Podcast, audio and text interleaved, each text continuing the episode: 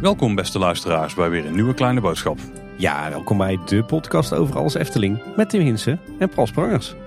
Zeg Paul, ik heb een uh, raadseltje voor jou. Oh oké, daar hou ik al van. Kom maar op. In de, in de wereld van de Efteling hebben we natuurlijk net zoals bij eh, Defensie ook allerlei eh, spannende afkortingen.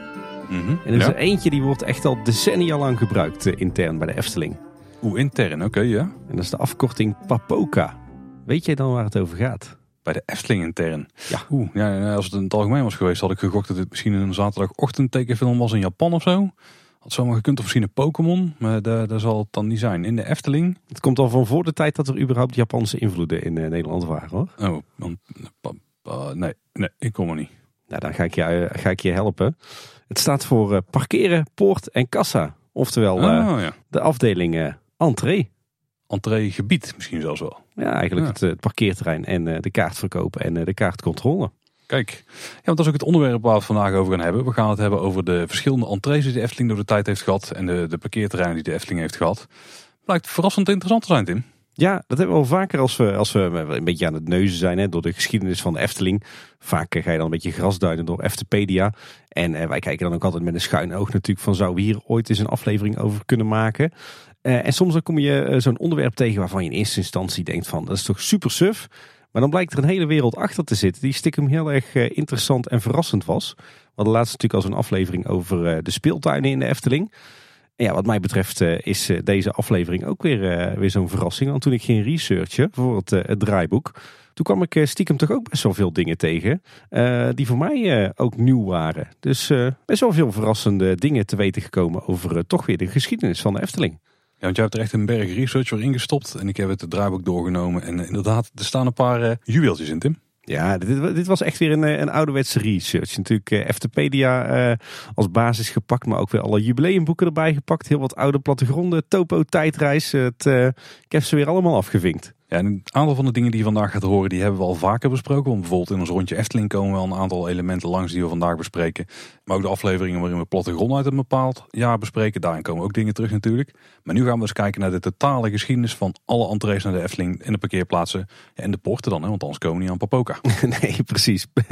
ik kan me voorstellen dat, eh, dat luisteraars denken van, wat is hier nou boeiend aan? De Efteling heeft gewoon één ingang en één parkeerterrein. Eh, je zou zeggen van wel, nou ja, er zijn natuurlijk inmiddels meerdere parkeerterreinen en er is ook nog eens een hotelingang. Maar de Efteling heeft in de loop van de geschiedenis heel veel verschillende entrees gehad. Eh, vaak ook tegelijkertijd. Eh, dus eh, dit is inderdaad stukken boeiender dan je zou denken. Want ja, er wordt wel eens lacherig gedaan over bijvoorbeeld een, een Fantasialand of een Bellewaarde... waar ze twee, drie, vier verschillende losse entrees hebben. Maar nog niet zo lang geleden was dat ook gewoon de situatie in de Efteling. Hè? Dat is ook niet zo vreemd, want het zit een beetje in de historie van de Efteling. Het begon natuurlijk als park. En als je een park hebt, gewoon een natuurpark waar je maar één entree hebt, ja, dan, dan lacht iedereen je ook uit. dus de Efteling had vroeger ook meerdere ingangen om mensen gewoon makkelijker het park in te krijgen. Tegenwoordig komt het gros van de bezoekers met de auto. Ja, dus het is heel logisch dat je een centraal parkeerterrein hebt en vanuit daar een centrale ingang. Vroeger was dat niet zo. Sterker nog, vroeger ook de mensen die met de auto kwamen, die konden zelfs op verschillende plekken parkeren. Dat is dan het parkeerplaatselement wat we vandaag gaan bespreken. Ja, en eigenlijk is het pas sinds, eh, sinds ongeveer het jaar 2000 dat de Efteling één hoofdentree heeft. Ja, ja en dan zijn de luisteraars natuurlijk hartstikke benieuwd hoe zit het allemaal. En dat is eh, precies wat we vandaag uitgebreid en op het gemak eh, gaan bespreken. Dus laten we eens even een, een nou, bijna 100 jaar teruggaan in de tijd, Tim. Nou, dan, dan rond ik het wel flink af hoor. ja, eh, we beginnen deze aflevering met eh, ja, eigenlijk eh, de verschillende entrees of ingangen van de Efteling. En dan gaan we naar terug naar eh, 1935, natuurlijk het jaar waarin het, het Rooms-Katholieke Sport- en Wandelpark werd geopend. De voorganger van de Efteling. En dat Sport- en Wandelpark dat lag natuurlijk op precies dezelfde plek als waar nu de Efteling ligt. Ehm, heel veel weten we niet over eh, de entree van het park toen. Maar het lijkt erop dat eh, als je toen de tijd naar het Sport- en Wandelpark eh, wilde, dan reisde je over de tramlaan. Die kennen we nu als de Van Heeswijkstraat. En haaks daarop was een laan aangelegd die leidde naar de ingang van het Sport- en Wandelpark. En die lag op ongeveer de plek waar later de Parklaan is, is aangelegd. En, en die kennen we inmiddels als Parkstraat. Maar daar is vrij weinig over bekend. We, we, we weten wel dat het Sport- en Wandelpark destijds wel één hoofdingang had waar je ook eh, kaartjes moest kopen. Eh, en die heeft dus ongeveer op de plek gelegen waar we later in de geschiedenis van de Efteling ingang Parklaan kregen. Ja, dat is een hele interessante. Die is namelijk geopend in 1949. En de, de reden dat die is gebouwd is dat daar tentoonstelling De Schoen gehouden ging worden. Op 7 juli 1949 werd de eerste steen van de entree ehm, geplaatst. En die entree die lag dus aan het einde van de parklaan. Is eigenlijk precies op de plek waar ook de entree zat van het sport- en wandelpark vroeger. Het was een groepje gezamenlijke Kaatsheuvelse aannemers. Die hebben de poort gebouwd daar. En die hebben hem gratis aangeboden aan de stichting Sportpark. En na de tentoonstelling is die entree dus blijven staan. En dat was ook eh, de afspraak die ze erover hadden gemaakt. En die toegangspoort heeft een heel lang dienst gedaan als entree tot het sportpark en later de Efteling. Ja, en hoe zag die uh, entree parklaan er dan uit? Die bestond eigenlijk uit de twee enorme bakstenen kolommen van, nou, ik denk een metertje of vijf hoog. Met daartussen twee ijzeren poorten. Uh, en daarboven een boog met in sierlijke letters de Efteling. Uh, op die bakstenen kolommen stonden prachtige lantaarns. En uh, links en rechts van die grote bakstenen kolommen, daar waren ook wat kleine bakstenen gebouwtjes te vinden. Met daarin een aantal deuren en loketjes. In die bakstenen kolommen zitten trouwens twee gedenkstenen. En de entree die was van origine gewoon opgebouwd uit schoon metselwerk. Maar na een paar jaar werd die wit geschilderd. Die entree die is uiteindelijk dus nog best wel lang gebruikt. Uh, pas in de loop van de jaren 60 raakte ingang Parklaan buiten gebruik. Want vanaf seizoen 1967 werd ingang Noord de nieuwe hoofdingang. Daar gaan we het zo meteen nog over hebben. de toegangspoort van ingang Parklaan die werd toen dichtgemetseld. En de lantaarns en de boog met de letters de Efteling die verdwenen. En pas in 1986 zo. wordt ingang Parklaan gesloopt.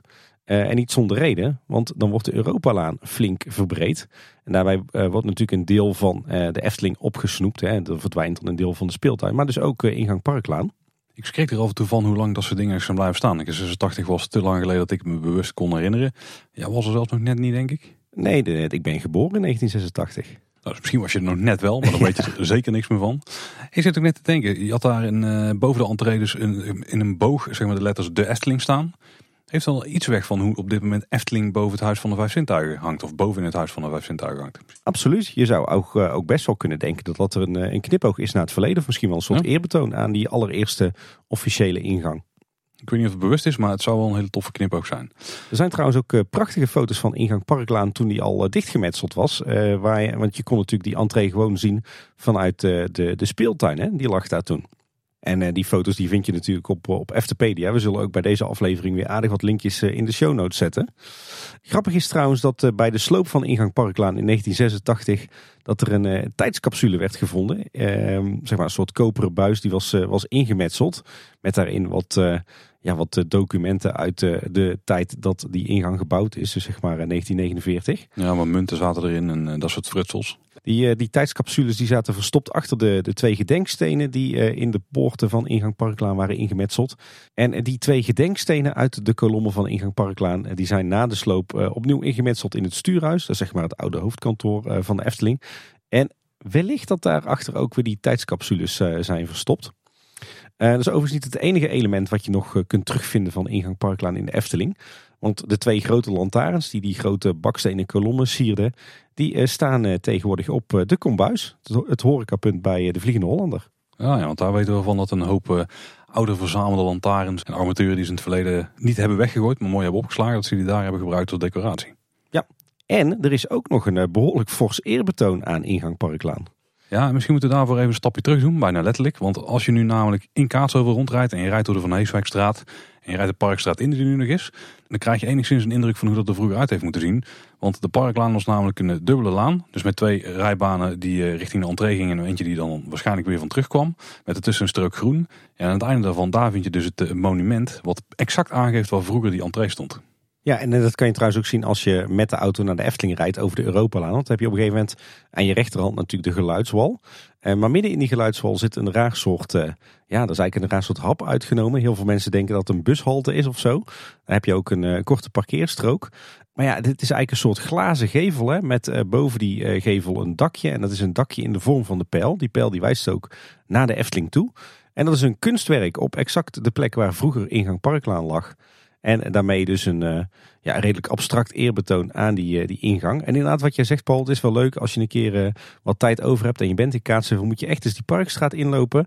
En een beetje door je oogharen kijken. En dan ziet het er echt uit als echt een majestueuze entree tot een, een park als de Efteling. En een paar van de woningen die aan die parkstraat staan, die zijn ook al uit de tijd dat het ook de parklaan was. Omdat daar dus de entree van de Efteling lag. Die mensen die wonen echt heel dicht bij de ingang van de Efteling, Tim. Precies, ja. Ja, en als je in de Efteling staat, dan lag ingang Parklaan vroeger op de plek waar we nu, uh, ja, zeg maar, speeltuin kindervreugd vinden. Beetje baby Gijsje, maar dan dus een aantal meters meer richting het, uh, het dorp Kaatsheuvel. Dat is ongeveer de plek waar uh, dus heel lang tussen 1949 en 1967 de hoofdentree tot de Efteling was. Nou, zeg ik wel, maar waarschijnlijk dus vanaf 1935 al. Ja, in 1949 was dit niet de enige ingang tot de Efteling. Want op ongeveer de plek waar later ingang West komt, en daar gaan we het daar later over hebben. Dus dat is ongeveer de hoogte van de Sint-Jozefstraat. Eh, als je het dan wat recenter wil maken, is ongeveer waar nu Ravelijn ligt. Daar was ook een kleine ingang tot het park. En die was speciaal voor bezoekers die met de fiets kwamen. En het was ook een extra toegangspoort voor tijdens het hoogseizoen. En vlakbij die poort lag de toenmalige fietsenstalling. Die poort is op die manier in gebruik geweest tot 1973. Ja, en er was eh, in 1949 eh, bij tentoonstelling De Schoen zelfs nog een derde entree. En eh, die lag aan de Horst, toen de tijd nog de provinciale weg tussen Tilburg en Waalwijk. Op ongeveer de plek waar je tegenwoordig het, het kinderspoor vindt, zeg maar.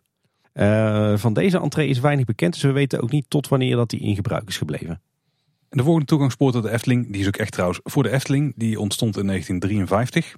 En dat was ingang Noord. Maar ja, ingang Noord heeft eigenlijk ook twee verschillende iteraties gehad. Eerst eentje aan de dubbele laan. Dat was ongeveer de hoogte van de speelweide. Met Tim, jij weet exact waar die heeft gestaan. Dus dat mag je dadelijk eh, uitleggen. En later kwam er eentje, eh, die is mij wel bekend. Die was namelijk op de plek waar we nu de meandering van Carnaval Festival vinden. Maar eerst die allereerste versie daarvan. Waar vonden we die? Ja, ingang Noord eh, werd in 1953 gebouwd als toegang tot het park vanaf het parkeerterrein Noord. Dat was toen het, het hoofdparkeerterrein. En die was daar natuurlijk gelegen omdat uh, in uh, dat gedeelte van, uh, van de Efteling het café-restaurant lag. En er werd eigenlijk het jaar rond van alles georganiseerd. Dus vandaar dat daar een belangrijke entree lag. Ook dit was een, een toegangspoort van gemetselde zuilen. Met daarnaast kleine controlehokjes voor het personeel. Dus die leek behoorlijk op ingang Parklaan. Bij die entree werd in 1956 het eerste kantoor van de Efteling gebouwd. Het secretariaat. En daar vond je ook een balie voor abonnementverkoop. Uh, dat gedeelte van het, uh, het kantoor, dat bestaat trouwens nog steeds. Uh, maakt nu onderdeel uit van het, van het stuurhuis. En is volgens mij lange tijd de directievleugel geweest. maar waar lag het oorspronkelijke ingang Noord nou? Nou, eigenlijk als je vanaf, vanaf Carnaval Festival richting het Marenrijk loopt over de Dubbele Laan. Heb je voorbij uh, Wereld aan je rechterhand heb je zo'n dienstpoort. Hè, waarmee dat je van het dienstencentrum het park in kan. Dan moet je nog net een stukje doorlopen. En dan aan je rechterhand, uh, waar, waar, je nu een hoop bossages vindt, daar lag het originele ingang Noord. Maar kan je het nog iets nauwkeuriger maken? Nou ja, eh, ik moet zeggen, ik wist uh, exact waar dat die lag. Want deze oude toegangspoort, die is eigenlijk pas vrij recent gesloopt. Ik denk zelfs pas ongeveer tien jaar geleden. Want ondanks dat die al veel eerder buiten gebruik is genomen, toen ingang Noord een stukje werd verhuisd, heeft dat, dat poortgebouw, en dan met name die twee gemetselde pilaren, die hebben heel lang nog gewoon in de bossen aan de dubbele laan gelegen. En okay. als je dus vanaf het dienstencentrum bijvoorbeeld naar de Smulpaap liep, wat ik natuurlijk vaak deed omdat ik daar een aantal jaar vakantiewerk heb gedaan, dan had je dus op een gegeven moment aan je linkerhand gewoon de oude ingang Noord verscholen liggen in de bossen. Echt tussen de bosjes gewoon. Ja, ja dus het waren gewoon een paar, uh, paar oude kolommen. En uh, dat bleek met, uh, met ook nog stalen hekken. En dat bleek dus het oude ingang Noord te zijn. Die hebben ze gewoon altijd laten staan. tot een jaar of tien geleden. Toen lag hij in de weg volgens mij voor wat dienstgebouwtjes of zo. Toen hebben ze hem alsnog gesloopt. Maar die heeft dus heel lang nog gewoon in de Efteling gestaan. Misschien even goed om te weten, in 1984 toen is dus de nieuwe ingang in gebruik genomen. Maar daarvoor nog, in 1967, toen was ingang Noord de hoofdentree van het park. Want die lag ook ver uit het grootste parkeerterrein, veel meer dan bij ingang Parklaan. De kashokjes die kregen toen uh, ook een metamorfose en die werden toen echt Eftelings. Daar zal uh, Piek vast een hand in hebben gehad. Ja, absoluut. Uh, die hadden echt die, die typische Eftelingse stijl met die mooie oude uh, pannendaken en zo'n uh, grote houten boeiboord in, in en piekgeel. Heel erg vergelijkbaar met, met wat wij allebei nog zullen kennen als de entree van onze, onze jeugdige jaren. Ingang West, daar, daar leken ze heel erg op. Daar komen natuurlijk dadelijk nog wel eventjes op. Maar ja, de kassas waren hier in die stijl opgetrokken. Uiteindelijk kwam je dus uit op de dubbele laan. En die fungeerde daarmee ook als een soort entreelaan tot het park. Een beetje vergelijkbaar met wat de Pardoespromenade natuurlijk nu heeft. En ik denk dat daarom de dubbele laan ook daadwerkelijk een dubbele laan is. Omdat het dus zo'n belangrijke functie had in uh, ja, zeg maar de ontsluiting van het park. Dat klinkt heel aannemelijk, ja. Een pad met grote capaciteit in ieder geval. Ingang Noord was dus 12 jaar de hoofdentree. En maar in 1979 werd die taak overgenomen door Ingang West. De originele ingang die eh, bleef uiteindelijk fungeren tot 1984. Toen werden de Pixa kassagebouwtjes gesloten, want toen werd de nieuwe Ingang Noord in gebruik genomen met de komst van Carnaval Festival. En die ingang die ligt dus op de plek als je eigenlijk vanuit het park nu bekijkt, dan is het makkelijkst om te zien. Maar je hebt gewoon de wachtrij van Carnival Festival. Er staat ook heel vreemd zo'n boom midden in de wachtrij. Nou, dat was vroeger een boom eh, langs het entreepad, het park in, zeg maar. Maar als je dus nu de entree door zou lopen en aan de andere kant weer de entree uit zou lopen, wat je dus in coronatijd ook mocht doen, omdat je daar dan moest wachten, dan ben je ongeveer op de plek waar toen de entree gebuitslagen. slagen. Uiteindelijk als je dan het park binnenkwam, dus vanaf de andere kant gezien, dan kwam je dus door een eh, toog kwam je het uh, Carnival Festivalplein oplopen. Ja, en die lag eigenlijk eh, in, in lijn met de gevels. Je had zeg maar aan de ene kant de winkel uh, Joki, heette die toen nog. Aan de andere kant het, het gebouw van Carnaval Festival. En daartussen had je ja, eigenlijk een, een wit geschilderde muur hè, met daarin twee bogen. en ik weet in, in mijn kinderjaren dat op die, die muur ook een beeldenis van Joki te zien was. En dat was eigenlijk gewoon niet meer dan een, volgens mij een geschilderde houten plaat. En die toegangspoort tot het park die, is nog heel lang blijven staan. Uh, uiteindelijk tot en met uh, seizoen 1997. Dus vandaar dat wij die allebei nog, nog goed kennen. Want daarna werd natuurlijk Vogelrok gebouwd en het Vogelrokplein aangelegd. En een van de consequenties van de bouw van Vogelrok was natuurlijk ook dat Carnaval Festival een andere meandering kreeg. En die kwam dus op de plek van het oude ingang Noord. En toen verdween ook die, die toegangspoort tot het park. Overigens verloor ingang Noord ook al eerder zijn functie. Eh, in 1985 al werd het eh, eh, alleen nog een ingang voor groepen.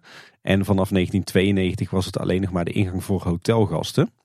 En uiteindelijk sluit ingang Noord volledig aan het einde van 1994. de groepen die parkeren dan voortaan op het nieuwe parkeerterrein West. Daar gaan we het straks nog even over hebben. En gaan dan ook het park in via ingang West. En hotelgasten maken vanaf dat moment eh, gebruik van een ingangspoortje bij de Kleuterhof. Die natuurlijk eind 1994 uh, eh, geopend is. Daar hebben we het in een van de vorige afleveringen al uitgebreid over gehad. Maar het eh, gebouw zelf, eigenlijk de muur, die blijft dus uiteindelijk tot eind 97 staan. En eigenlijk alle entrees die we nu hebben besproken, die bevinden zich een beetje in de, nou, in de zone van de noordkant van het park. Hè? Een beetje aan de kant van de Europalaan, hè? Ja, met, met die kleine uitzondering dan na die aan de Horst lag. Maar dat is echt eentje die specifiek voor de schoenen alleen lag. Maar daar gaan we nu eens even naar een hele andere hoek van het park. Want we hebben ook ingang Oost gehad. Die is geopend in 1953. En die heeft uiteindelijk dienst gedaan tot 1980. En ja, dit is een bijzondere Tim, want die ligt echt in een compleet andere hoek van het park. Want deze entree ligt in de hoek waar we nu Ruigrijk vinden. Jazeker. En uh, dat had eigenlijk twee functies, die entree. Uh, enerzijds was het gewoon een, een formele toegang tot het Efteling Park. Maar anderzijds was het ook toegang tot het zwembad. Waar je natuurlijk destijds uh, apart gebruik van kon maken. Je, je kon natuurlijk een kaartje kopen voor de Efteling en de hele Efteling doen, inclusief het zwembad. Maar je kon er ook voor kiezen om alleen gebruik te maken van het, uh, van het zwembad zelf. En in dat geval uh, kwam je natuurlijk het park binnen via ingang Oost. Die entree die werd al in 1953 gebouwd. Destijds nog speciaal voor het zwembad. En in 1956 eh, wordt het eh, parkeerterrein wat bij ingang Oost ligt eh, flink uitgebreid. Daar gaan we het ook straks weer over hebben. er wordt op dat moment ook een hondenkennel gebouwd daar. En in 1957 wordt er een toegangspoort tot het park gebouwd. Dus je zou kunnen zeggen dat de eerste vier jaar dat ingang Oost vooral functie had als toegangspoort tot het zwembad. En vanaf 57 ook voor de rest van het park. Wat nou dus heel cool is, als je de Efteling toen zag, het was nog een, uh, dat het sprookjesboshalde waren wat attractieve dingen. Maar het was ook een heel erg groot wandelgebied. Dus er lagen eigenlijk paden waarmee je eigenlijk het hele park rond kon lopen. Maar dat betekent ook dat zwembad binnen de lanen lag waar je dus overheen kon lopen. Wat het best wel lastig maakte om daar een ingang te hebben die alleen tot het zwembad was. En een ingang te maken die tot de rest van het park was. Hoe hebben ze dat nou opgelost, Tim? Ja, daar hebben ze zowaar een uh, speciale brug voor gebouwd. Zodat je eigenlijk een apart wandelpad had vanaf ingang Oost naar het zwembad. Uh, wat dus uh, wel de, de, zeg maar de, de infrastructuur van het Efteling Park kruiste. Maar ongelijk vloers. Dus als je het park binnenging via de speciale entree tot het zwembad. Dan kon je, tenminste als je je netjes aan de regels hield en gewoon op het pad blijft. dan had je eigenlijk een soort brug rechtstreeks naar het zwembad. En daarmee had je dus geen mogelijkheid om eh, onderweg eh, een, een paadje te nemen de Efteling zelf in. Want als je die brug dus volgde, kwam je uit bij de kasselhokjes van het, uh, van het zwembad. En je kon dan of vanuit het park het zwembad in, of dus vanuit dat pad. En ze zullen vast wel controle hebben gehad dat je dan niet met alleen een zwembadticket ook het park terug in kunt. Ja. Daar zullen ze vast over nagedacht vroeger. Maar als je daar oude plattegronden ziet, dan ziet het er vrij ingenieus uit. Ja, en ook hele leuke foto's op Eftepedia van die brug. Je kan het je bijna niet voorstellen, maar er lag dus op best flinke hoogte gewoon een voetgangersbrug midden in de Efteling. Ja, een ongelijkvloerse voetgangerskruising. Zeker, zeker. Uiteindelijk wordt in 1968 ingang Oost aangepast eh, in verband met de komst van de stoomtrein. Eh, dan wordt er ook een toiletgroep bij de entree gebouwd. En die toiletgroep die bestaat nu nog steeds. Misschien wel een van de oudste gebouwen van de Efteling. Eh, die toiletgroep kennen we nu namelijk als achter de Meermin. Oftewel uh, de campingtoiletten, zoals wij ze wel eens in de volksmond noemen. Zeg maar die, die extra toiletgroep in het Ruigrijk die een beetje verstopt zit tussen de Game Gallery en de Meermin. Dat was dus de toiletgroep die bij ingang Oost hoorde. En daarmee heb je dus ook een beetje een beeld waar ingang Oost destijds lag. Ja, ik, ik gok dan een beetje aan het eind van de Game Gallery, ja? Ja, een beetje in de buurt van de, de ingang van de halve maan ook wel. Ja. Je moet je dus voorstellen dat het gedeelte uh, waar nu station de Oost staat, de Python, uh, de oude Tufferbaan in het verleden, Polka Marina, dat was dus allemaal parkeerterrein. En in later jaren heeft die ingang alleen nog dienst gedaan als extra entree op drukke dagen in het hoogseizoen. Ervan uitgaan dat ze dan daar ook het uh, parkeerterrein gebruikten. Maar die ingang die verdwijnt uiteindelijk met de komst van de Python in 1980. Want het hele parkeerterrein daar is toen opgegeven om een flinke uitbreiding van het park te doen. Ja, toen werd eigenlijk het, het wat we nu kennen als het Ruigrijk werd dubbel zo groot. Ja, dat klopt wel. Want het zwembad was toen onderdeel van. En voor de rest was het vooral heel erg groen. Het gebied waar de bron lag was heel lang officieel geen ruigrijk, vermoed ik. Maar dat is een beetje niemandsland, hè? Dus ja, het Zuiderpark en het Oosterpark. Ja, zwembadterrein. Hey Paul, als je goed oplet, dan hebben we het al gehad over een ingang West, over een ingang Noord en een ingang Oost. Uh, en dan zou je misschien zeggen, was er ook een ingang Zuid? Dat is eh, zeker een geldige vraag, ja. Was die er? Uh, officieel niet. Maar het grappige is, als we een oude plattegrond van de Efteling erbij pakken, uh, die zo ergens in 1953, eh, 1954 is, uh, is uitgebracht. Dat is een hele mooie, maar vooral ook heel erg technische plattegrond, waar echt alle paden binnen de Efteling op staan. Dan zie je ook aan de zuidkant van het park, zeg maar wat we nu kennen als het Anderrijk, zie je ook een entree. En die lag aan de Eftelingse straat, wat ze toen nog schreven als twee losse woorden en met SCH, ter hoogte van de huidige Fata Morgana. En de vraag is even of dat dit ook een, eh, een officiële entree tot het park was. Want mogelijk was dit dan de toegang tot een oud boerderijtje. Wat van 1954 tot 1961 eh, bewoond werd door Loes Meets. Die had destijds de functie van veldwachter. Dus dat was zeg maar de voorloper van de, de Efteling beveiliging. Dat boerderijtje zelf stond er al veel langer. Dat vond zijn oorsprong namelijk in het buurtschap Efteling. Hè? Zeg maar de, ja, een beetje in het gehucht waar heel veel landbouw werd bedreven op uh, de gronden die uh, later Efteling werden.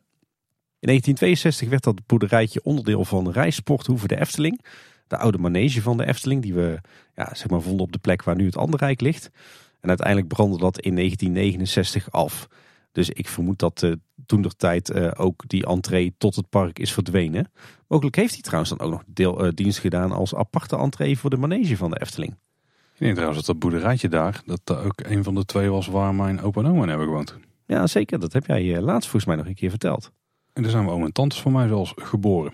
Maar er waren twee boerderijtjes. En volgens mij was eentje al eerder afgebroken. Dus er zal Loes Meets niet andere hebben gewoond. Of misschien in dezelfde, ik heb geen idee trouwens. ik weet niet dat ernaast gemaakt. Dus misschien toch wel een ingang Zuid ook? Nou ja, er is technisch gezien natuurlijk nog een ingang Zuid, op dit moment zelfs. Maar die uh, halen we dadelijk nog even kort aan, denk ik. Ja, en dan Paul, wordt het tijd voor de entree van onze jeugd. Ja, ja, zeker. Ingang West, geopend in 1973 en uiteindelijk gesloten in 1995, maar die heeft er nog veel langer gestaan. Dit was eh, dus de hoofdentree van 1979 tot en met 1995. En de locatie, jij hebt hem heel lang nog kunnen zien liggen tot de bouw van Ravelijn, lag tussen Droomlucht en Villa Volta. Nu dus de plek, exact plek waar Ravelijn ligt. Uh, en vroeger had je daar dat mooie laantje van aflopen. met die letters Efteling zo schuin op, die, uh, op dat uh, grastaluut. Ja, ik raak helemaal besmet met al die bouwtermen. Ja, heel goed. Was trouwens ook een dubbele laan hè? Wel ja, was ook zeker een dubbele laan. Ja, ja, ja. En uiteindelijk de situatie stonden daar tien kassa's. Er was een binnenpleintje, er was een kaartcontrole. Je had daar het poortje, het winkeltje daar. En je had een wandelwagen en rolstoelstalling en een informatiebalie. Ja, en wat was het een prachtig plekje. Hè? Dit zal niet de eerste keer zijn geweest. Ik denk ook niet de laatste keer dat ik over ingang West zal oreren. Maar het was, het was eigenlijk een prachtig gebouw. Of ja, het was eigenlijk een samenstelling van heel veel verschillende gebouwtjes. Echt in de Piekse stijl. Ook weer met die mooie dakpannetjes. Met die Piekse kleuren. Eh, mooie raampjes met, uh, met uh, glasroedes. Die mooie gouden pironnetjes. En wat heel tof was, ook heel veel siersmeetwerk. Met daarin uh, de oude Efteling E verwerkt. Een deel van die prachtige hekken die vinden we nog steeds terug in de, een van de voorshows van, van Villa Volta. De kassahuisjes van eh, het oude ingang Noord die hadden dus een beetje de, dezelfde stijl. Mocht je nou benieuwd zijn, check zeker even de foto's op, op Eftepedia. Want het was echt een prachtige entree. Overigens ook ontzettend groen en lommerrijk. Want er stonden ontzettend veel bomen op dat binnenpleintje. Dus je had zeg maar, de, de, je zou kunnen zeggen, de buitengevel waar je tegenaan liep als je vanaf het parkeerterrein kwam. Dat waren de kassa's. En zodra je door, de, door die rij met kassa's heen was, dan kwam je op dat ontzettend bosachtige binnenpleintje. Met van die lekkere oude keitjes, weet je wel. Daar had je ook de winkel, het poortje. en dan had je eigenlijk een, ja, dat was eigenlijk een vrij groot plein voordat je door de kaartcontrole moest. En ja, dat had altijd zo'n karakteristieke sfeer. Heerlijk schaduwrijk en groen. Dat was echt ontzettend tof. En als je dan voorbij die kaartcontrole was, dan kwam je dus op die, eh, die dubbele laan, die entreelaan. Met uh, natuurlijk jouw favoriete element, Paul, de Efteling in bloemen gespeld. Maar ook met uh, nog heel veel uh, merchandise. Want je had in de middenberm een lange tijd een, ja, een soort winkeltje staan. Dat heette Pepijn. Dat was volgens mij gewoon een aangeklede tijdelijke unit. En links in de berm stond ook het korfje. Wat we natuurlijk nu hebben staan in speeltuin Kleuterhof. Dus wat dat betreft was daar uh, een hoop te vinden. Echt uh, ja, een beetje een, uh, een entreegebied zoals we dat nu natuurlijk kennen als het Huis van de Vijf Zintuigen met het, het Dwarrelplein. Maar dan echt in de typisch Piekse stijl. Wat wel een tof detail is, je had daar dus ook een dubbele laan met dus een groenstrook tussen twee paden in. En die lijken vrij veel op de ontwerpen die Anton Pieck had gemaakt voor de parklaan entree. Want daar had je ook zo'n dubbel pad met van die bloembakken ertussen. En ook met een beetje drietans, is dat een term? Drietans lantaarns. Nou weet je wel wat ik bedoel denk ik hè? Ja, jij bedoelt gewoon zeg maar een, een, een, de lichtmast zeg maar, met daarbovenop uh, een soort uh, eigenlijk een dwarsbalk met erop drie armaturen. In totaal drie armaturen, ja. Ja, en wat volgens mij ook nog zoals bij deze dubbele laan, was dat er de, de plantenbakken die waren volgens mij gemetseld hè, met ijzelsteentjes. Dus je liep ook niet zomaar van het pad het, eh, het groen in. Dat lag net wat hoger weer. Ingang West is ook de plek waar dus die kleine entree heeft gelegen vanaf 1949, specifiek voor de fietsers. En die is dus verdwenen toen deze entree is gebouwd in 1973. Ja, ingang West werd eigenlijk gebouwd nadat de ingang Parklaan was gesloten en ingang Noord eh, was uh, gepromoveerd als het ware naar, naar hoofdentree. Maar in de winter van 1979 en 1980 wordt de ingang West verdubbeld in omvang. dan wordt ook de mooie ronde toren in het midden toegevoegd. Waaraan we aan de binnenzijde de winkel Het Poortje vinden. En dat was het moment dat ingang West eigenlijk de primaire entree werd hè, van het park. Ja, dat heeft natuurlijk alles te maken met dat op dat moment de grootste parkeercapaciteit aan die kant lag van het park in plaats van bij uh, ingang Noord. Ja, en op dat moment verdwijnt ook ingang Oost. Dus zo zie je dat in de hele geschiedenis van de Efteling dat het, het aantal entrees en de locatie daarvan en wat dan de meest belangrijke entree was en ook weer in relatie tot waar liggen de parkeerterreinen, dat is altijd in beweging geweest. Zou denk ik ook een heel leuk interactief kaartje van kunnen maken. Ja, bij Tobo Tijdreis hebben ze niet van ieder jaar een kaart, anders had hij de dagen gewoon gehad natuurlijk. ja, precies. Uiteindelijk heeft ook ingang West niet het eeuwige leven, want het wordt gewoon te klein. Zeker nadat de Droomvlucht opent. In 1995 opent uiteindelijk natuurlijk het Huis van de Vijf Zintuigen. Daar hebben we het daar nog uitgebreid over. Ingang West die sluit daarna al vrij snel. Het gebouw en het gebied blijft nog wel heel lang staan hè? Ja, heel lang inderdaad. Uh, in eerste instantie eh, blijft de ingang West nog in gebruik als personeelsingang. Uh, maar wanneer dat die, die functie verliest, dan treedt al snel het, het verval in. Enkele gebouwtjes van ingang West die blijven nog lange tijd in gebruik. Bijvoorbeeld als opslagruimte, als werkruimte voor de beveiliging of als gastenservice. Maar ik kan je vertellen, ik ben daar een heel aantal keer geweest. zowel als bezoeker als als personeelslid. En het, je moet je echt voorstellen dat ja, eigenlijk ingang West nog redelijk intact was. Maar dan met verf die overal afbladderde, ingegooide ruiten, onkruid wat een meter hoog stond.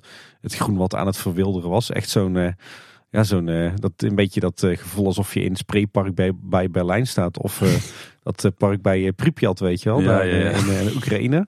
Maar toch, dat was wel een hele bijzondere plek om, om rond te struinen hoor. uiteindelijk wordt pas in 2003 een deel van Ingang West afgebroken. Maar een aantal gebouwtjes blijven staan tot 2009. Want pas op het moment dat Ravelijn wordt gebouwd, wordt eigenlijk het resterende deel van Ingang West gesloopt. Het is eigenlijk vrij recent, hè? Dat is best, wel gruwelijk. Ja. Ja, ze gooien nooit wat weg bij de Efteling, hè? Dus... ja, ik denk dat ze tegenwoordig toch wel iets rigoureuzer zijn in dingen die ze niet meer gebruiken, gewoon weghalen. Het was in ieder geval een hele toffe plek om nog wat uh, rond te struinen en te urbexen. Ik wou net zeggen, ja, urban exploring kun je daar prima doen. Ja.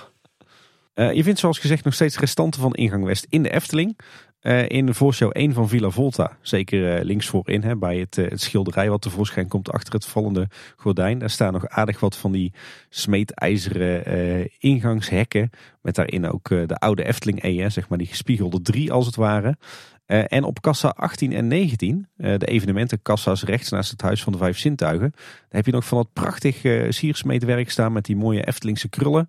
Met in het midden een ovale bordje in piekrood met ook weer de Efteling E erin.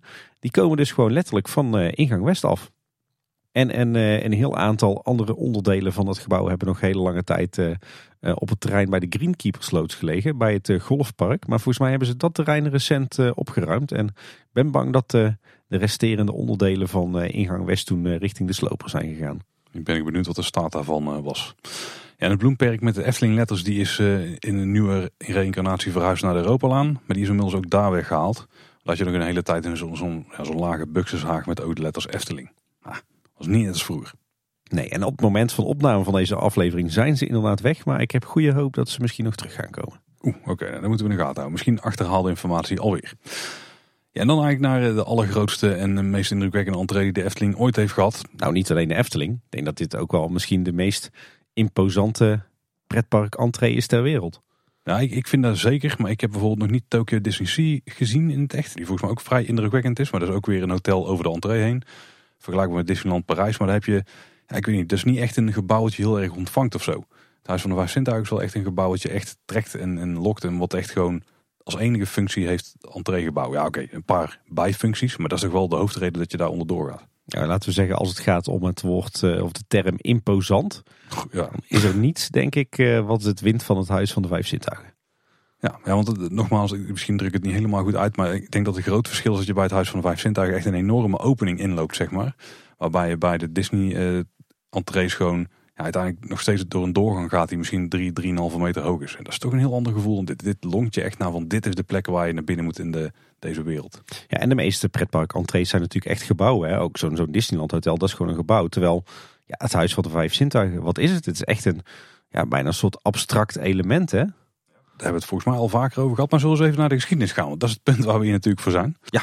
De opening vond plaats op 25 september 1995. Was overigens niet de officiële opening. Die vond namelijk aan de start van het volgende seizoen plaats op 4 april 1996. Dat is wel een leuke, want ik kan me nog herinneren dat het Huis van de Vijf Zintuigen dus een soft opening heeft gehad. Ja. Uh, want uh, aan het einde van seizoen 95 eigenlijk uh, zo'n beetje alleen de maand oktober, kon je dus voor het eerst gebruik maken van het Huis van de Vijf Zintuigen. En volgens mij was ingang West toen ook nog open, maar dat durf ik niet met zekerheid te zeggen. Maar ik weet in ieder geval dat, dat in dat jaar of in dat seizoen de bijzondere situatie ontstond dat je uh, tegen het eind van het seizoen ineens uh, de entree van het park tota op een totaal andere plek lag. Dus over de doorgewinterde bezoeker ook wel een mooie gewaarwording zijn geweest. Even wennen, ja. ja. De exacte hoogte, ja, nou eerlijk gezegd, we konden het niet heel erg concreet krijgen. Maar die is of 43 of 45 meter hoog. Ja, het is maar net welke bron je erop naslaat. Overal staat, uh, staat iets anders. En uh, bestaat uit een constructie van 800 boomstammen, 4500 vierkante meter riet. En er zijn 331 houten knooppunten gemaakt. Of in ieder geval knooppunten voor het hout gemaakt. Die zijn natuurlijk deels metaal. Bouwtijd kost het eigenlijk 13 maanden. Het kost waren 16,5 miljoen gulden. Nou laten we daar gewoon even inflatietechnisch gewoon zien als een, een euro of 16 miljoen. Dat is toch uh, vrij veel geld om voor een entree uit te trekken. Ja, zeker. Aannemer was Van Wijnen Zuid. Um, ik heb wel begrepen dat ze uiteindelijk heel veel hulp van de Efteling hebben gekregen om de constructie uit te rekenen. Want daar kwamen ze zelfs niet helemaal uit. Nee, en we weten ook uit uh, ons interview met uh, Erik van den Brand, wat we al een hele tijd geleden hielden, dat de bouw van het Huis van de Vijf Zintuigen ook niet zonder slag of stoot ging. Omdat Van Wijnen eigenlijk zo'n beetje de handdoek in de ring gooide, omdat ze het ook niet wisten hoe ze het moesten maken. En heeft natuurlijk ook alles te maken met het ontwerp wat Tom van der Vende voor heeft gemaakt. Want die, die wou daar een, eh, een zeer bijzondere entree zetten. Inspiratiebronnen daar waren de bouwstijl van het volk van Laaf. Maar ook de bouwkunst op West-Sumatra. En dat moest dan gecombineerd worden met de Piekse sfeer. Ja, en als je de originele tekeningen van Ton ziet voor uh, het Huis van de Vijf Zintuigen, dan had dat veel meer dat uh, Indonesische Sumatraanse uiterlijk. Hè? Want waar de, de kassahokjes, voor zover ze er nu nog zijn, en de gastenservice en het uh, dienstgebouw in het midden, het kraaiennest, nu een redelijk naturel stijl hebben, waren dat echt van die Javaanse gebouwtjes. Hè? Ik denk dat het goed is als we daar uiteindelijk van zijn weggebleven. Misschien iets meer neutraal en daardoor uiteindelijk meer Eftelings hebben gekregen. Denk ik wel, want ja, nou ja, Ton introduceerde hier eigenlijk weer een heel nieuwe stijl voor de Efteling. Hè? Het was eigenlijk een mengelmoes van enerzijds het, de, de organische vormen in authentieke bouwmateriaal zoals we die kenden van het volk van Laaf. Met inderdaad die Javaanse of Sumatraanse bouwstijl. Het was, het was heel bijzonder als je die tekeningen ziet. Wat ook bijzonder was, is dus hoe ze tot de tekeningen zijn gekomen. Want het hebben hier eigenlijk een beetje andersom gedaan. Want ehm, ze wilden dus bouwen in de traditie van de oude vakwerkconstructies. En daarom hebben ze eerst een maquette gemaakt van het entreegebouw. En die is dus weer gescand door een computer om zo alle berekeningen en details juist te krijgen voor die knooppunten en die boomstammen. En dat resulteerde dus uiteindelijk in de bouwtekeningen. Ja, dan heb je dus over 1994, 1995. Hè. Dan kan je nagaan dat de computers en uh, tekenpakketten toen nog lang niet zo geavanceerd waren als tegenwoordig. Nee, tegenwoordig kan iedereen het in Planet Coaster ook met heel veel tijd, uh, nou ja, enigszins voor elkaar krijgen. ja. Er waren al plannen voor een nieuwe hoofdentree op deze plek in 1988. En dat had natuurlijk alles te maken met waarschijnlijk ons favoriete onderwerp, Tim. De wereld van de Efteling. Zeker. Want er lagen toen echt uh, enorm uitgebreide toekomstplannen. En een imposante hoofdentree had daar ook onderdeel van moeten zijn. Nou, dat is uiteindelijk wel gelukt. De rest van de plan, daar is nog niet zo heel veel van gekomen op een paar toefjes na. Ja, Efteling Hotel, Golfpark, Efteling Theater. We hebben wat verblijf, maar dat is natuurlijk op andere plekken dan dat het ja. initieel beoogd was. En vooral een andere vorm. Maar wel mooi om te zien dat eigenlijk vanaf 1988 al stevast de hoofdentree op deze plek gepland stond. Ja. We gaan dat straks ook zien bij de geschiedenis van parkeerterrein West dat daar eigenlijk al bij de aanleg daarvan werd voorgesorteerd op de komst van het Huis van de Vijf Zintuigen. Ja. In 1994 werd gestart met de bouw van het Huis van de Vijf Zintuigen. En in het seizoen van 1995 zou het dus moeten openen. Maar er was een bouwstaking. En dat heeft natuurlijk voor een hoop vertraging gezorgd. Waardoor het uiteindelijk officieel dus 1996 is geworden dat hij is geopend. Ja, en het leuke is dat ik me nog kan herinneren dat dit zo'n beetje het, eh, het eerste Efteling-project is geweest. Wat ik echt uh, op de voet volgde. Ik heb natuurlijk ook wel de, een beetje de bouw van het, het Lavelaar en, en Droomvlucht gevolgd. Maar mijn opa en ik, als we naar de Efteling gingen op de dinsdagmiddag. Dan reden we altijd eerst met de auto helemaal naar achteren op het parkeerterrein. En dan maakte ik met mijn ouderwetse fototoestelletje met een fotorolletje erin bouwfoto's. En die heb je nog? Die heb ik nog, ja. Vet. Zien we er ook een paar van op Eftepedia of hebben we die andere bronnen aan weten te boren? Dat durf ik niet met zekerheid te zeggen. Ja, en de indeling van het Huis van de Vijf Zintuigen die is door de jaren heen wel wat veranderd. Maar als we gaan kijken naar de originele indeling, dan vinden we aan de linkerkant van het gebouw de gastenservice. Dan uh, krijgen we kassa's. Er zijn er dus 15 stuks geweest waar je tickets kon kopen. Dat kan je niet meer voorstellen als je er nu tegenwoordig in loopt, want op dit moment zijn het er nog maar uh, vier. Vroeger was het kassa 1 tot en met 15, nu kassa 1 tot en met 4. Die groepskassa die bestaat nog steeds. Kassa 16 en 17, die hebben ook gewoon dezelfde nummers op dit moment. Dat is ook wel bijzonder, dus er zit een flink gat in letterlijk. Ja. Je hebt ook het kraainest, dat is het gebouwtje wat in het midden van het Huis van de Vijf Zintuigen zit. Is wat hoger gelegen, daarom wordt het kraainest genoemd. En de entree zit aan de achterkant.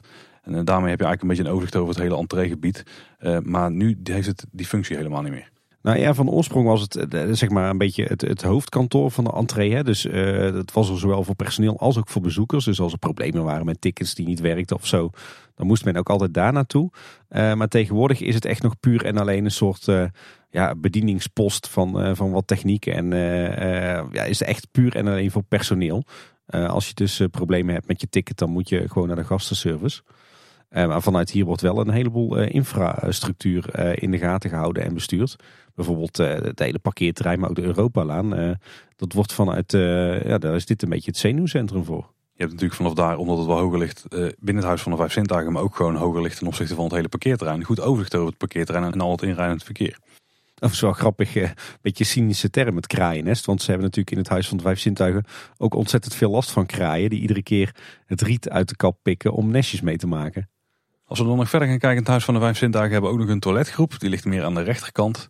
En we hebben de kaartcontrole. Die vinden we natuurlijk aan de achterkant van het Huis van de Vijf Zintuigen. Met helemaal rechts dan de kaartcontrole voor de groepen. En die is in de loop van de jaren ook flink uitgebreid. Hè? Voorheen dat je natuurlijk alleen uh, die zes controleposten in het midden. Uh, maar uh, aan, omdat de capaciteit daar te laag van was, hebben ze op een gegeven moment alle andere deuren die aan die zijde van het gebouw zitten, die eigenlijk alleen maar een functie hadden voor de uitloop van het park of als nooduitgang of dienstingang, daar hebben ze allemaal controlepoortjes van gemaakt. Wel ontzettend praktisch. Want als ze alles opengooien, dan is de capaciteit om daar tickets te controleren vrij hoog. Ja. Er zijn nog meer eh, functies binnen het Huis van de Vijf Zintuigen. We hebben namelijk ook nog de voormalige studio van Efteling Kids Radio. Die zit eigenlijk boven in het Huis van de Vijf Zintuigen. Als je aan de achterkant eh, staat, dan zie je dat daar trappen naar boven lopen. Je hebt ook die loopbrug natuurlijk, waar wel eens wat entertainment op staat. En maar aan de achterkant daarvan zit een deur. En daar ga je uiteindelijk mee een soort gangetje in. En dan kom je boven Efteldingen terecht. Wat op dit moment natuurlijk eh, de, de winkel daar is. Maar dat was vroeger de laatste graai. En dan sta je dus bij de studio.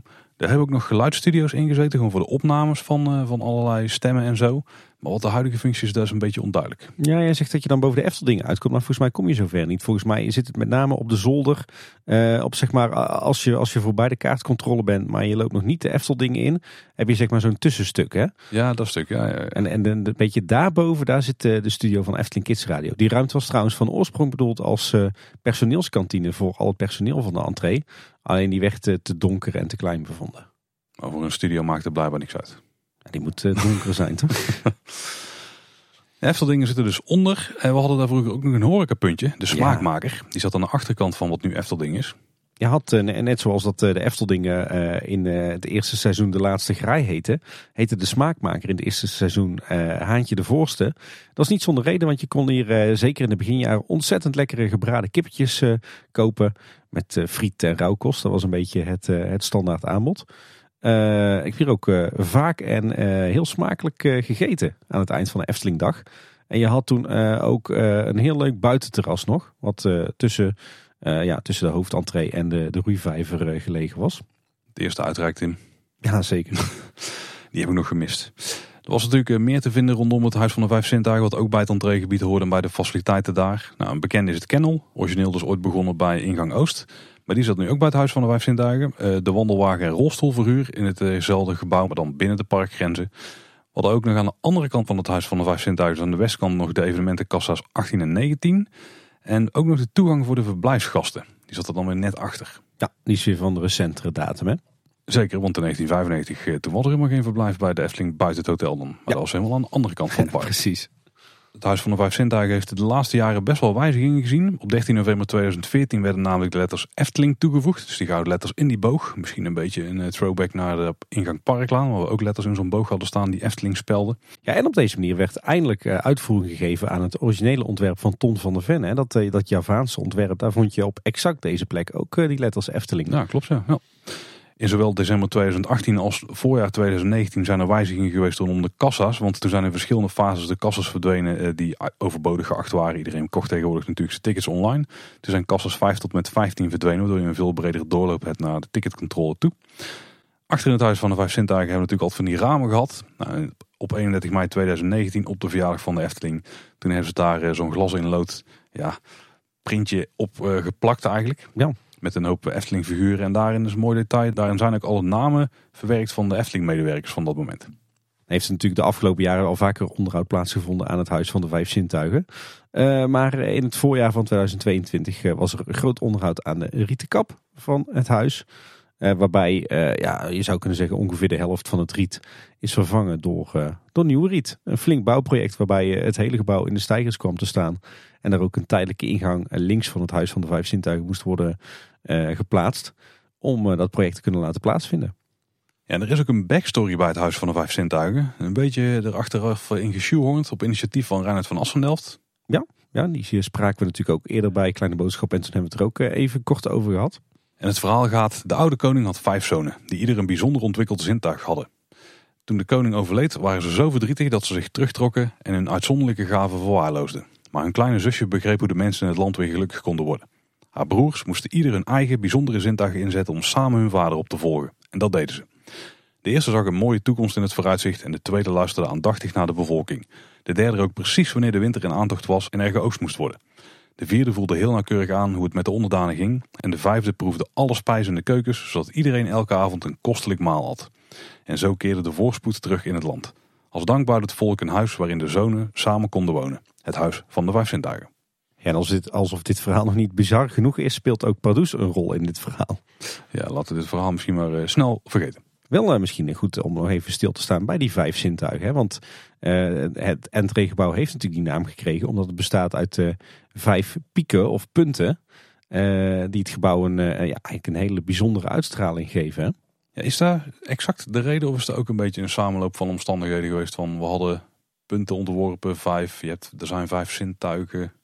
Ik denk dat het zo ongeveer is, is gelopen. Trouwens, wel een, een, leuk detail is, is dat, eh, dat heel veel mensen in eerste instantie denken dat het Huis van de Vijf Zintuigen heel erg symmetrisch is. Ja. maar als je goed kijkt uh, en je gaat voor het Huis van de Vijf Zintuigen staan op een afstandje, dan is het dat helemaal niet. Want uh, de punt, zeg maar links en rechts van de middelste punt, die zien er heel anders uit. Ja, het een van de ideeën die uh, volgens mij Tony wel eens bij heeft geopperd is dat het een soort omhoog gehouden theaterdoek is waardoor je dus de wereld van de Efteling betreedt. Hè, want daar zou, je kan, zou dus kunnen zeggen dat iedere punt omhoog wordt gehouden. Ook totaal niet symmetrisch trouwens.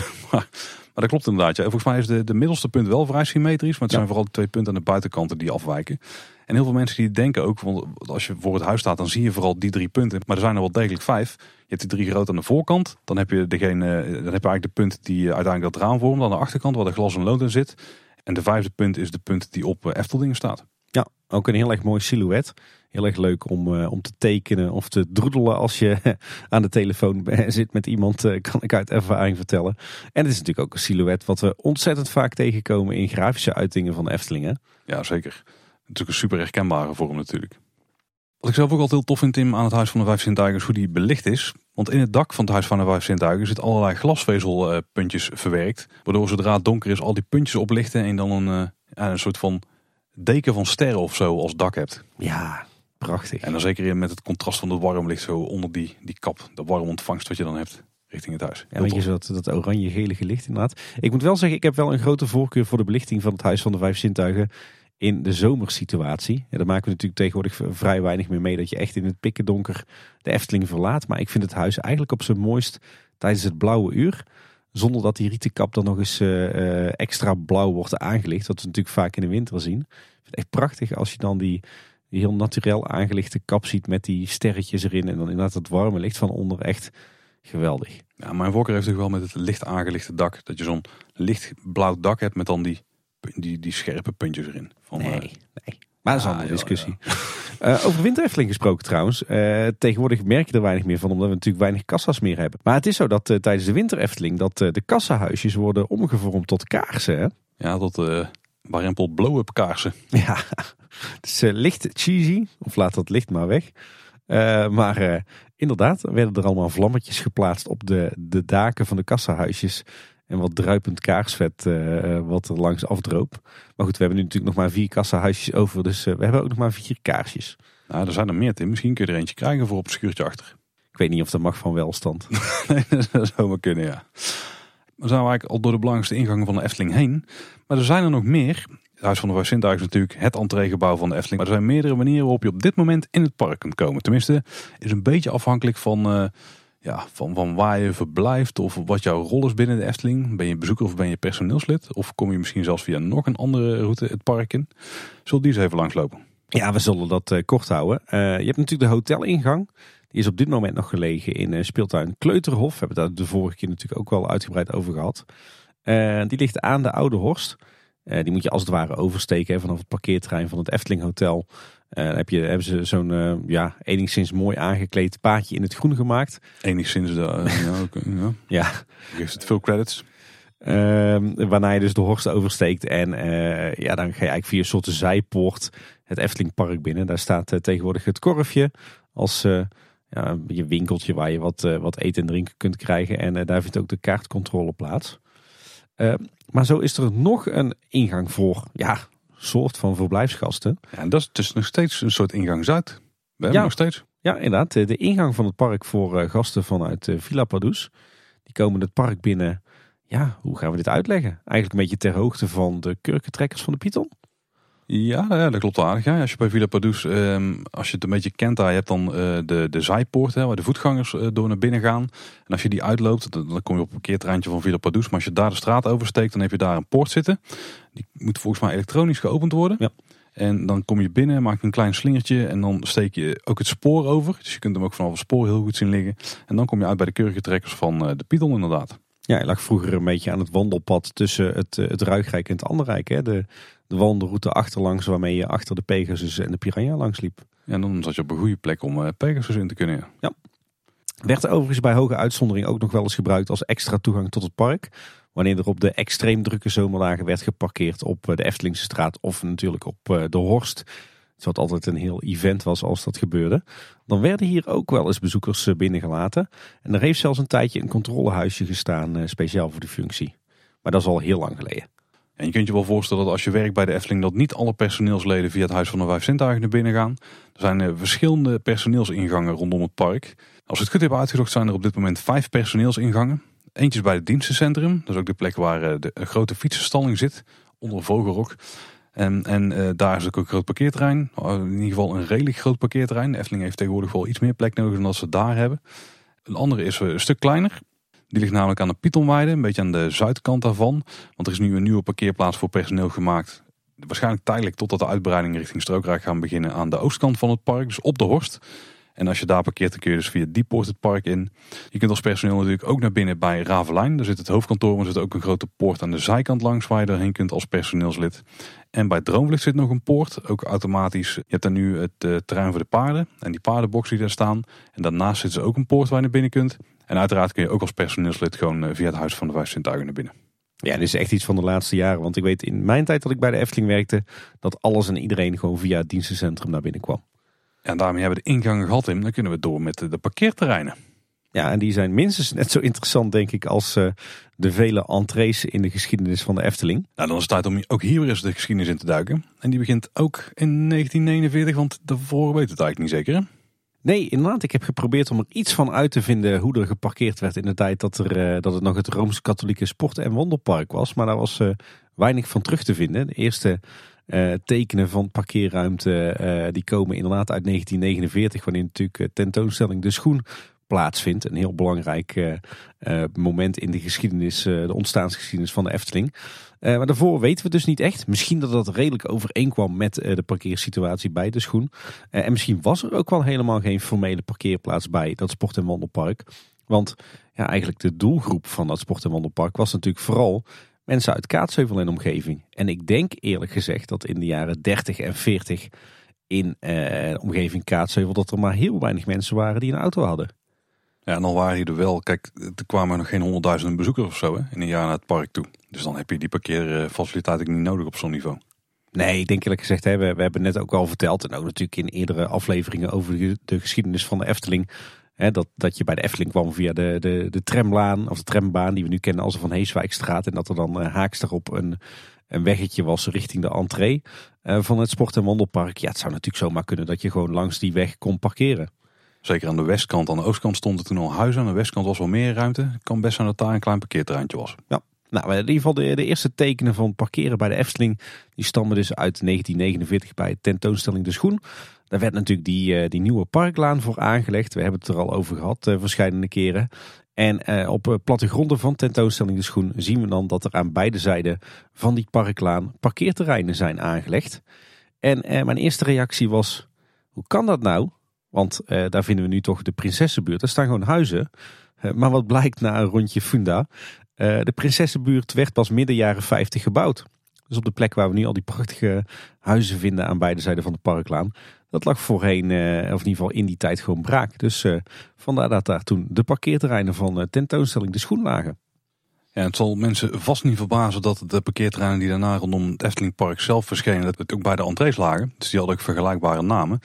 Zullen we eens gaan kijken naar parkeerplaats Noord. Dat is eigenlijk het eerste grote parkeerterrein bij de Efteling, want het opende al in 1951. Wat natuurlijk ook het officiële openingsjaar is van de Efteling. Al wil de Efteling onszelf af en toe anders doen geloven. En tegen op die plek waar nu nog steeds vrij veel auto's geparkeerd staan. Namelijk op het dienstencentrum. Daar vinden we daar op dit moment. In eerste instantie was dit bedoeld voor de gasten die naar het café-restaurant gingen. Maar al heel snel zijn het ook parkbezoekers die hier mochten parkeren. Want die moesten natuurlijk via ingang Noord het park betreden. Dit was dus echt jarenlang, nou meerdere decennia, het hoofdparkeerterrein van de Efteling. Ja, het parkeerterrein werd in 1960 voor het eerst uitgebreid met maar liefst anderhalve hectare in de richting van de Horst. Toen nog de provinciale weg tussen Tilburg en Waalwijk. En in 1969 werd het nog eens uitgebreid met 1600 parkeerplekken tot ongeveer 4000 parkeerplaatsen. Dus dat was uh, toen de tijd al een enorm terrein. En als je afvraagt van hoe paste daar ooit, je moet je natuurlijk voorstellen dat de Europalaan er toen nog niet was. Dus dat er iets meer ruimte aan de noordkant was. Het parkeerterrein was wel multifunctioneel, want buiten het seizoen werd het ook gebruikt. Dan werden er allerlei evenementen gehouden, zoals bijvoorbeeld de grote tentoonstellingen van de schoenindustrie. Want die was natuurlijk nog uh, erg actief op dat moment in de omgeving. Uh, de parkeerplaats veranderde in de loop der jaren wel van functie. Want uh, vanaf 1979 was het alleen nog maar busparkeerplaats. Uh, vanwege het feit dat ingang Noord een groepsentree was uh, geworden. Hè. De oplettende luisteraar die weet al dat dan die primaire functie van parktoegang naar de westkant verhuisde. En uiteindelijk sluit parkeerterrein Noord in 1993. En vanaf 1997 uh, is dit het dienstencentrum. En daarvoor werd uh, bijvoorbeeld uh, de portiersloge gebouwd van de beveiliging. Maar natuurlijk ook het Gildenhuis en het Tuinhuis en het Centraal Magazijn. Gebouwen die inmiddels natuurlijk allemaal al meermaals de revue hebben horen passeren bij Kleine Boodschap. Maar voordat dit dus het dienstencentrum was, was dit het hoofdparkeerterrein van de Efteling. Was overigens nog wel iets bijzonders met dit parkeerterrein. Want er lag altijd een hele vreemde groenstrook midden op het parkeerterrein. Ja. En dat was dus een stukje grond wat niet van de Efteling was. Nee, dat was een uh, bosje wat in particuliere handen was. Volgens mij hebben die mensen dat stukje grond heel lang aangehouden. Omdat ze er iets wilden doen van uh, horecaplaats of zo. Of een winkel. Of in ieder geval ze wilden dat uitbaten. Zodat ze gebruik konden maken van de bezoekersstroom richting de Efteling. Had de Efteling natuurlijk niet zo heel veel zin in. Die hebben er volgens mij ook altijd tegengehouden. Maar uiteindelijk is het uh, gewoon bij de Efteling betrokken. Want anders hadden ze het hele dienstencentrum nou niet eens kunnen bouwen. Nee, we weten wel uh, vanuit diverse bronnen dat uh, destijds uh, de, de banden tussen de Efteling en de gemeente nog dusdanig nauw waren. dat het de Efteling lukte om het via de gemeente allemaal een beetje tegen te houden. In mijn herinnering was parkeerplaats Noord trouwens ook echt een enorme lap asfalt. Ja, ik ben er dus wel een paar keer naar binnen geweest, maar die parkeerplaats kan ik me niet zo heel goed meer herinneren. Ik denk dat mijn, mijn, mijn brein opslag pas aansprong zodra we richting de kassencontrole kwamen. Oh, nou, ik eh, vond het parkeerterrein ook altijd al wel bijzonder fascinerend. kan ik me wel voorstellen. Ja, dat klein timmetje daar wel iets zomaar. hey, dit uh, parkeerterrein opende dus in 1951, maar in 1953 opent het volgende parkeerterrein. Namelijk bij ingang Oost. Dus dit was dan uiteraard ook parkeerplaats Oost. En dat is de locatie waar we nu onder andere de oude Tuffelbaan vinden, station de Oost en de Python, de helft van het huidige Ruigrijk. In eerste instantie bedoeld voor de bezoekers van het zwembad, maar vanaf 1957 konden daar dus ook parkbezoekers eh, terecht. Er was ook een uitgebreide fietsparkeerplaats trouwens. In 1955 en 1956 eh, zijn er wat uitbreidingen geweest hier. Er kwamen dus onder andere de campingtoiletten bij en het hondenkennel. En aan het einde van, uh, van eigenlijk de gebruikstijd van dit parkeerterrein deed het alleen dienst op de drukke dagen in het hoogseizoen. En uiteindelijk toen de Python is gekomen is het hele stuk opgeruimd en is het Ruigrijk geworden. Of tenminste, wat wij tegenwoordig kennen als Ruigrijk. Ja, want eigenlijk die, die grote ombouw van het oude parkeerterrein Oost naar uh, toen Oosterpark, nu Ruigrijk, vond eigenlijk vooral plaats ja, eigenlijk tussen 1981 en 84. Hè, met uh, natuurlijk de Python en de Game Gallery die in eerste instantie kwamen. Daarna kwam de Halve Maan erbij. En, en nog eens twee jaar later ook de Polka Marina en de Oude Tufferbaan. Dus die hele hoek, eigenlijk het hele oude parkeerterrein Oosten, is in een paar jaar tijd helemaal ontwikkeld tot, uh, tot park. Het parkeerterrein zelf was wel meteen opgeruimd toen. En uh, daarna is het gebied inderdaad doorontwikkeld. Ja, en dan komen we bij uh, het hoofdparkeerterrein van Efteling. We hebben bijna alle windrichtingen alweer gehad. maar in 1954 opende parkeerplaats West. En ja, die bestaat natuurlijk tegenwoordig nog steeds. Ja, maar er zijn wel wat iteraties geweest hè, op het parkeerterrein daar. Ja, zeker. Uh, want in 1954 opende eigenlijk een heel kleinschalig parkeerterrein. Op de plek van het, uh, het huidige hoofdparkeerterrein, wat we natuurlijk allemaal kennen. Maar dan uh, vooral aan de noordkant daarvan. Dus zeg maar de kant die het, het dichtst bij de kern van Kaatsheuvel ligt. waarom? Nou, het, het zuidelijke gedeelte van wat we nu kennen als het hoofdparkeerterrein. Dus je zou kunnen zeggen de, de kant van het Huis van de Vijf Zintuigen. Daar uh, vonden we in de jaren 50 en ook de decennia daarna nog een heel aantal sportvelden. Dat was gewoon nog een restant van het uh, sport- en wandelpark. En daar lag ook het, uh, het wedstrijdveld van Desk. De voetbalclub het door eenheid Sterk Kaatsheuvel bestaat nog steeds. Maar er was dus al vanaf 54 een klein parkeerterreintje. En wie daar parkeerde, die betrad in eerste instantie het park via ingang Parklaan. Dus dan moest je nog wel een, een klein stukje lopen langs de Europaweg. In 1970 worden al die, eh, die velden van Desk verplaatst. Het blijft nog wel op Efteling terrein. Het A-veld, dus het hoofdveld, komt dan te liggen op het terrein dat we nu kennen als het Lemterrein. En het B-veld komt ten westen van het Sprookjesbos te liggen. Uh, uiteindelijk opent in 1973 dus ingang West bij dit parkeerterrein. Dus hoeven die mensen niet meer het hele stuk te lopen naar uh, ingang Parklaan. Maar uiteindelijk in 1977 dan vertrekt Desk definitief van het Efteling-terrein. En dan gaan ze naar de huidige velden die aan de, de Eikendijk liggen in Kaatsheuvel. Kan je nagaan dat het dus gewoon tot 1977 op Efteling-terrein gewoon gevoetbald is. Ja, kan ik me niet echt voorstellen. Nou, het is later nog wel eens een keer gebeurd op de speelweide natuurlijk, maar dat is een heel ander verhaal. In 1979, dan is het zover in, dan wordt parkeerplaats West officieel het hoofdparkeerterrein van de Efteling. En hangt natuurlijk ook samen met dat ingang West dan ook de hoofdingang van de Efteling wordt. Ja, en dan wordt, eh, jij zei het al Paul, er wordt in de jaren daarna ook nog steeds eh, vrolijk gesleuteld aan het parkeerterrein. Uh, zo vinden in 1984 een heel aantal wijzigingen plaats aan de infrastructuur op het terrein. Zo wordt de tunnel gebouwd tussen de bushalte en het pad naar de entree. En die tunnel die kennen we natuurlijk heden ten dagen ook nog steeds. Die ligt er al heel lang, ja. Ja. Ik heb me nooit beseft dat die er al zo lang lag. Hey, en in het najaar van 1992 is het dan zover. Dan starten de werkzaamheden aan de uitbreiding van het hoofdparkeerterrein. Dat is noodzakelijk omdat de bezoekersaantallen van de Efteling fors oplopen. Onder meer dankzij Droomvlucht. Maar ook omdat ze op dat moment al heel erg bezig zijn met de komst van de nieuwe entree. Die we natuurlijk nu kennen als het Huis van de Vijf Zintuigen. Parkeerterrein West krijgt dan een flinke facelift. Uiteindelijk wordt het een parkeerterrein van 140.000 vierkante meter groot.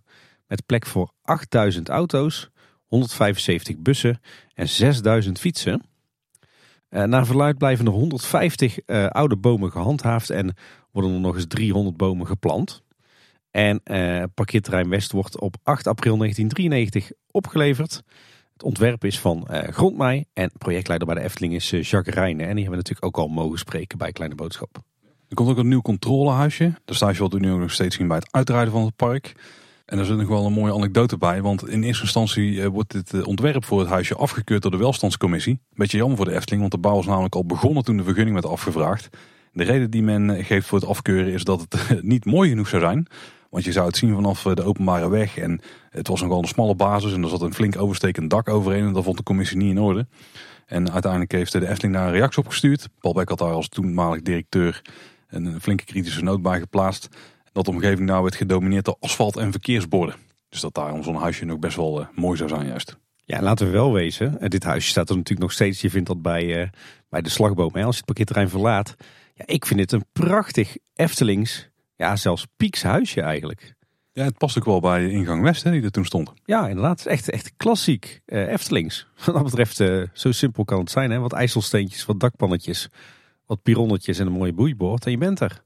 Dat is een kleine boodschap bingo, uh, denk ik. Iedereen gegarandeerd één rijtje voor. Ja, precies. Wat ook nog wel interessant is, is dat uh, voor 1993, dus voor die grote facelift voor het hoofdparkeerterrein, moest je altijd uh, betalen bij aankomst op het parkeerterrein. Ik kan me dat ook nog wel vaag herinneren. Dan kreeg je een parkeersticker. En volgens mij mocht je die, of moest je die dan op je auto plakken, of je moest hem zichtbaar achter de ruit leggen. Oeh. Ja. Ja, vooral plak op de auto dan. Ja, ja, ja, ik heb daar minder moeite mee, maar vooruit. En uh, vanaf 1993 was het zo dat je ging betalen bij het uitrijden. En dat vinden we tegenwoordig natuurlijk heel normaal. Maar ik weet inderdaad, in mijn kinderjaren was het heel normaal om overal bij het inrijden van een parkeerterrein al te betalen. Waren trouwens in de beginjaren parkeermunten uh, die je kon kopen bij automaten. En vanaf 2004 zijn het uh, papieren tickets. Alhoewel we natuurlijk tegenwoordig denk ik de meeste mensen een digitale parkeerkaart kopen. Enig nadeel daarvan is dat het niet zo'n leuk verzamelobject is als die parkeerstickers en die parkeermunten. Nou, tot 1995 moest je natuurlijk als je parkeerde op het parkeerterrein West uiteindelijk ook naar ingang West lopen. Dus moest je eigenlijk richting de noordkant de parkeerpromenade aflopen. Dat veranderde natuurlijk met de opening van het Huis van de Vijf Zintuigen. Want toen moest je richting het zuiden, richting het Huis van de Vijf Zintuigen lopen. En het leuke is dus dat bij de, de facelift of de renovatie van het parkeerterrein in 93, dat die parkeerpromenade al is aangelegd vooruitlopend op de komst van het Huis van de Vijf Zintuigen. Wat, wat toen trouwens ook veranderde is de, de positie van de fietsenstalling. Hè? Want uh, de fietsenstalling heeft in eerste instantie op dat nieuwe parkeerterrein vlakbij ingang West gelegen. Eigenlijk een beetje op de plek waar je nu, ja, een beetje in de buurt van het bussenparkeerterrein. Hè? Ik kan het niet exact meer plaatsen, maar het zal dan ergens ja, een beetje op de rand van het bussenparkeerterrein zijn geweest in de bushalt of zo. Een beetje in die regio, dat daar de fietsenstalling lag. Ik kan me nog herinneren als je daar in ieder geval met de fiets naartoe ging, dat je dan door de tunnel heen moest om uh, naar de entree van het park te gaan. Klopt inderdaad. En, en bij de komst van het Huis van de Vijf Zintuigen werd de fietsstalling natuurlijk verplaatst naar het Huis van de Vijf Zintuigen. Uh, ja, op de plek waar je hem nu ook nog vindt. Hè. Eigenlijk een beetje in een stukje niemandsland. Hè, waar, uh, uh, te, tegen het logistiek evenementenmagazijn aan op de, op de oude vuilnisbelt. Ja, nou, eigenlijk ook op de oude voetbalvelden dan dus. Ja, de oude voetbalvelden van Desk inderdaad. Ja, en in de recente geschiedenis verdwijnt er eigenlijk telkens een heleboel van ja. het, het hoofdparkeerterrein. Eh, in 2011 verdwijnt er bijvoorbeeld al een deel van de korte kant van het parkeerterrein. Daar zullen we daar nog wel even over hebben. Um, vanwege de aanleg van een personeelsparkeerterrein bij kantoor Ravelijn. En dat wordt in 2016 nog eens uh, flink uitgebreid. En er wordt ook een deel van de korte kant opgeofferd voor de, de paardenbak en de, de vogelkooien van Ravelijn. Ja, een aantal jaar geleden toen is er ook nog een stukje van de lange kant afgesnoept voor die uh, extra rijstroken richting KLM. Uh, er zijn nu natuurlijk van die gescheiden rijstroken, dus vier in het totaal met een, uh, een mini bermpje in het midden. En daar was wel extra ruimte voor nodig, waardoor die vakken dus iets korter zijn geworden.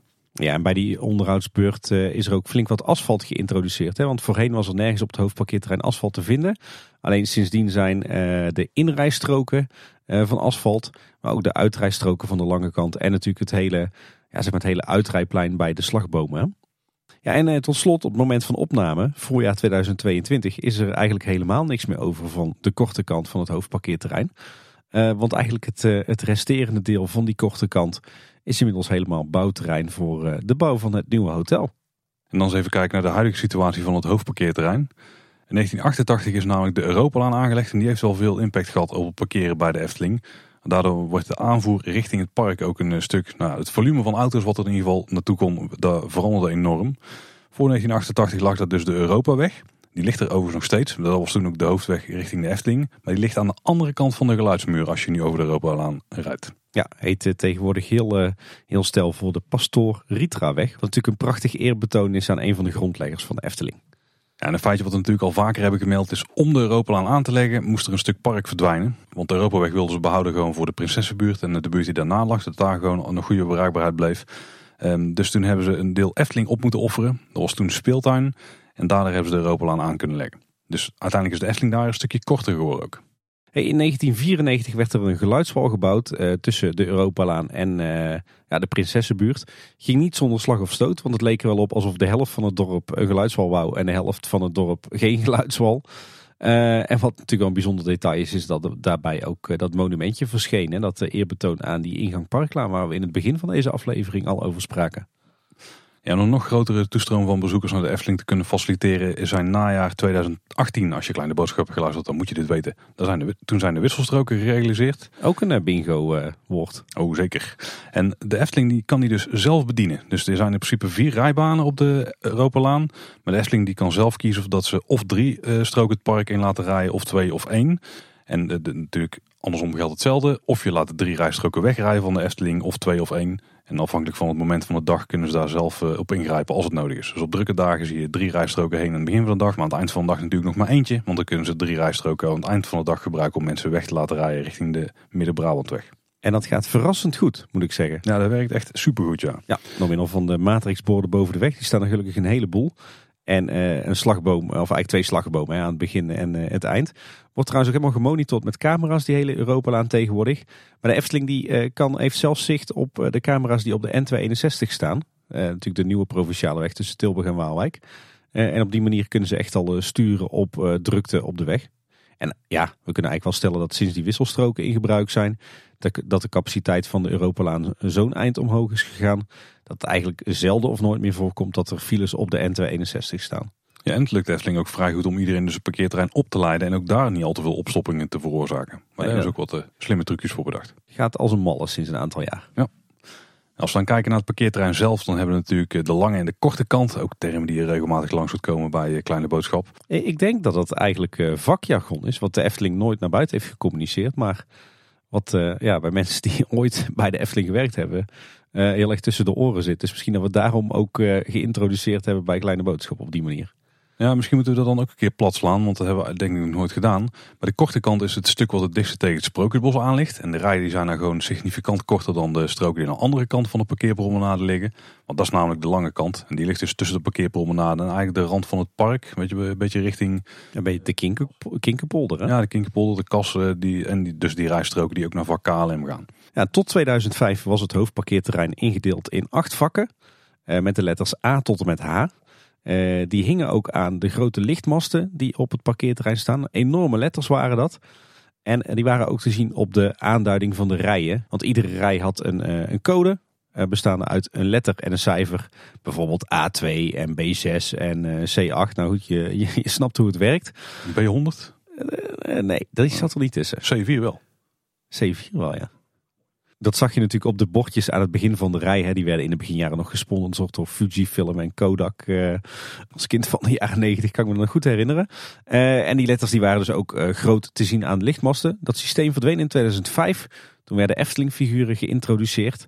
Um, als ik het goed zeg, vinden we tegenwoordig op het hoofdparkeerterrein onder meer Langnek, Pardoes, Kabouter, Vakir, Draak, Ezeltje, Strekje en Roodkapje. Oeh, dit zou een goede pubquizvraag zijn inderdaad, bij de ja. Maar uh, die letters A tot en met H die waren nog tot 2019 te zien aan de lichtmasten en die zijn daarna verwijderd. Ik weet dat het plan was om uh, ook de silhouetten van al die sprookjesfiguren terug te hangen op die lichtmasten. Uh, maar dat men uh, die lichtmasten daar constructief niet meer voldoende op vertrouwde om er zulke grote stellages aan te hangen. Dus dat is nooit, nooit verwezenlijkt. Ik denk wat ze nu hebben dat er ook een veel passender systeem is dan voorheen hoor. Je moet alleen even goed opletten dat als je auto uitloopt en richting de parkeerpromenade gaat, welke rij uitloopt. Gaat nog wel eens fout bij ons. Dat moet je wel onthouden. Ja. Ik heb gelukkig tegenwoordig twee kinderen die het een sport vinden om te onthouden. Wat, waar we staan. ik moet zeggen, ik schrijf het dan ook altijd nog eventjes op ergens op mijn telefoon, maar ik heb het eigenlijk nooit meer nodig. Nou ja, je hebt in Google Maps volgens mij, ik gebruik dan op Apple Maps, dan zie je ook gewoon waar je auto hebt geparkeerd. Enorm handig. Ik heb nog niet precies uitgevogeld hoe dat automatisch werkt. Ja, volgens mij als je je verbindt met de Bluetooth en dan daarvan loskoppelt, dan doet hij automatisch. Oh, daar heb ik al niet, dus dat scheelt. Heb je geen Bluetooth? Ik heb geen Bluetooth. Ja, op mijn telefoon. Oh, in de auto. Ja, Nee. oké. nee, ja, nee, dan werkt het denk ik niet. Hey, hoe is het parkeerterrein dan gematerialiseerd? Nou, word ik wakker. Ja. Eh, de meeste rijbanen op het parkeerterrein zijn tegenwoordig asfalt. Eigenlijk dus pas sinds een, eh, sinds een paar jaar. Met uitzondering van de uitrijstroken en de inrijstroken van de korte kant. Want die zijn nog van eh, prachtige gebakken klinkers gemaakt. Als je dan gaat naar de, de parkeerstroken. ehm, de rijvakken daarvan, die zijn verrassend genoeg van eh, die gebakken klinkers. Waarom verrassend? Nou, dat is vrij dure en chique bestrating voor een parkeerterrein. Dat zie je eigenlijk nergens meer. Eh, maar dat geeft het hoofdparkeerterrein wel een, eh, een vrij luxe uitstraling. Ehm, en dan de plekken waar je parkeert. Eh, die zijn verhard met van die 30-30 betontegels. Hè, van die, die standaard tegeltjes die overal eh, liggen. Overigens wel in een steeds slechtere staat. Met name daar waar bomen staan. Daar eh, komen ze soms een heel eind omhoog. Maar, het, zeg maar het noordelijke gedeelte van het, van het parkeerterrein. aan de kant van de Europalaan. daar zijn nog een aantal rijen waar je echt op het gras parkeert. Wat je ook eens moet doen is letten op de bomen op het parkeerterrein. Want de Efteling heeft eigenlijk een, een relatief groen hoofdparkeerterrein. Eh, daar kunnen ze echt nog wel wat van leren op eh, de, de, de parkeerterreinen die later zijn aangelegd. Maar nou is het bijzondere dat op eh, het noordelijke deel van het parkeerterrein, dus zeg maar aan de kant van de Europalaan, daar vind je nog een heleboel prachtige stokoude bomen. Nou, die moeten afkomstig zijn uit de tijd dat hier nog dat kleine parkeerterrein lag bij ingang West. Of dat hier nog sportvelden waren. Er staan heel veel hele mooie exemplaren bij. En eigenlijk op de rest van het, het parkeerterrein. Ja, daar eh, staan ook een heleboel bomen. Maar die zijn eigenlijk allemaal relatief klein en schriel gebleven. Er is ons ooit wel eens verteld dat alle bomen op het parkeerterrein allemaal in 93 zijn aangeplant. Maar dat de bomen in het gras het gewoon veel beter doen dan die in het straatwerk. Op zich klopt dat ook wel. Maar toch, er staan wel een aantal echt hele mooie bomen op het, eh, het, eh, het meest noordelijke deel van het parkeerterrein. Dus dat, dat moeten oude exemplaren zijn uit de tijd van, eh, van voordat dit parkeerterrein werd, eh, werd aangelegd. Let daar zeker eens op. En tussen de korte kant en de lange kant, daar vinden we natuurlijk de parkeerpromenade. Die wordt eigenlijk omsloten door de twee uitrijstroken voor beide parkeerterreinen. Eh, tenminste, dat zeg ik nu wel, maar de korte kant die heeft op dit moment dat we dit opnemen eigenlijk geen noemenswaardige uitrijstrook meer. Want het is natuurlijk gewoon een groot bouwterrein.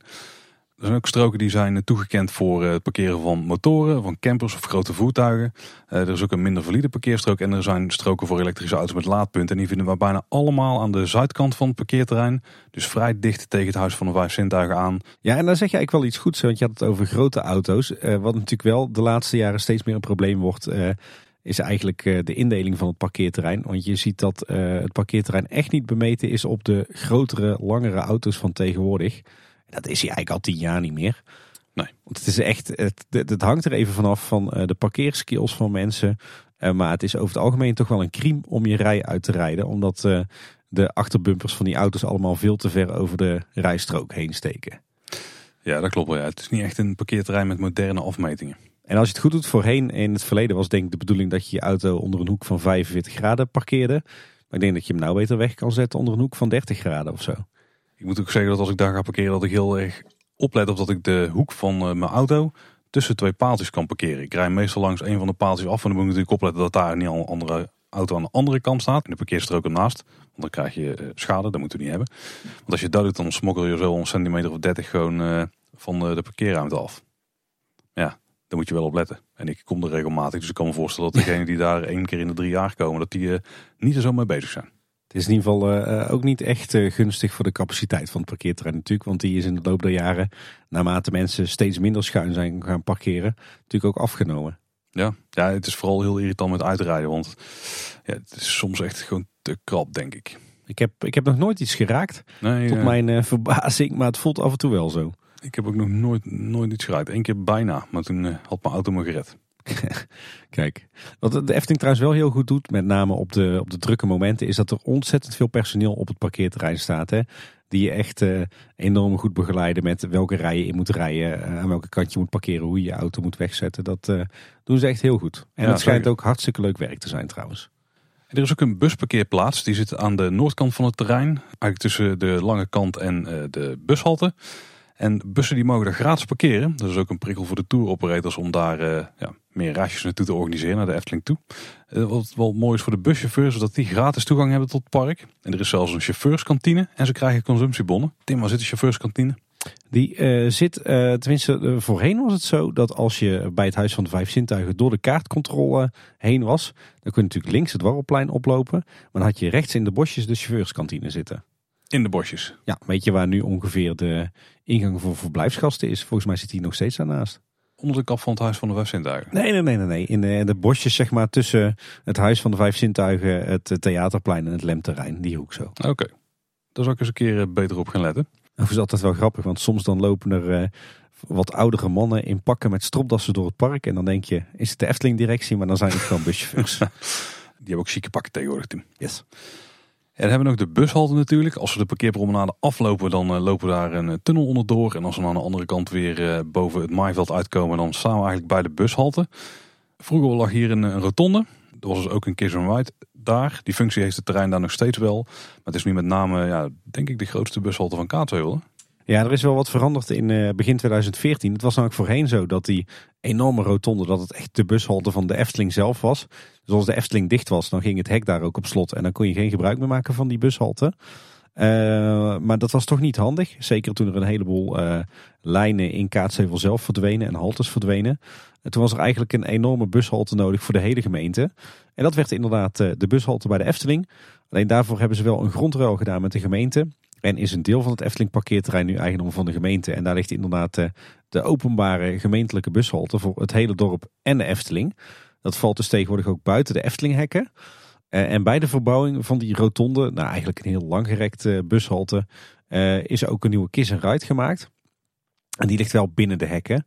En die is ook van een enorm formaat. Dat is wel grappig, je hebt eigenlijk nu twee kiss and rides bij de Efteling. Een beetje lelijke term voor wat ze in Vlaanderen ook wel eens de zoen- en zoefzone noemen. Ja, nou, we, hebben begrepen dat, we hebben begrepen dat er allemaal hele kleine stukjes van Vlaanderen zijn waar ze dat doen. Ik vind hem nog steeds heel mooi. Maar de oorspronkelijke Kiss Ride die bevindt zich uh, aan de Kinkerpolder bij de fietsenstalling. Daar kan je ook nog steeds gebruik van maken, alhoewel het niet meer uh, uh, actief wordt gepromoot. dat is ook wel logisch, want als je daar naartoe wil, dan moet je echt over de, de Nieuwe Horst en de Eftelingse straat langs Villa Pardoes en uh, Loonse Land en Bosrijk. Je moet ook een auto hebben met een redelijk strakke draaicirkel, want anders dan kom je daar gewoon niet rond.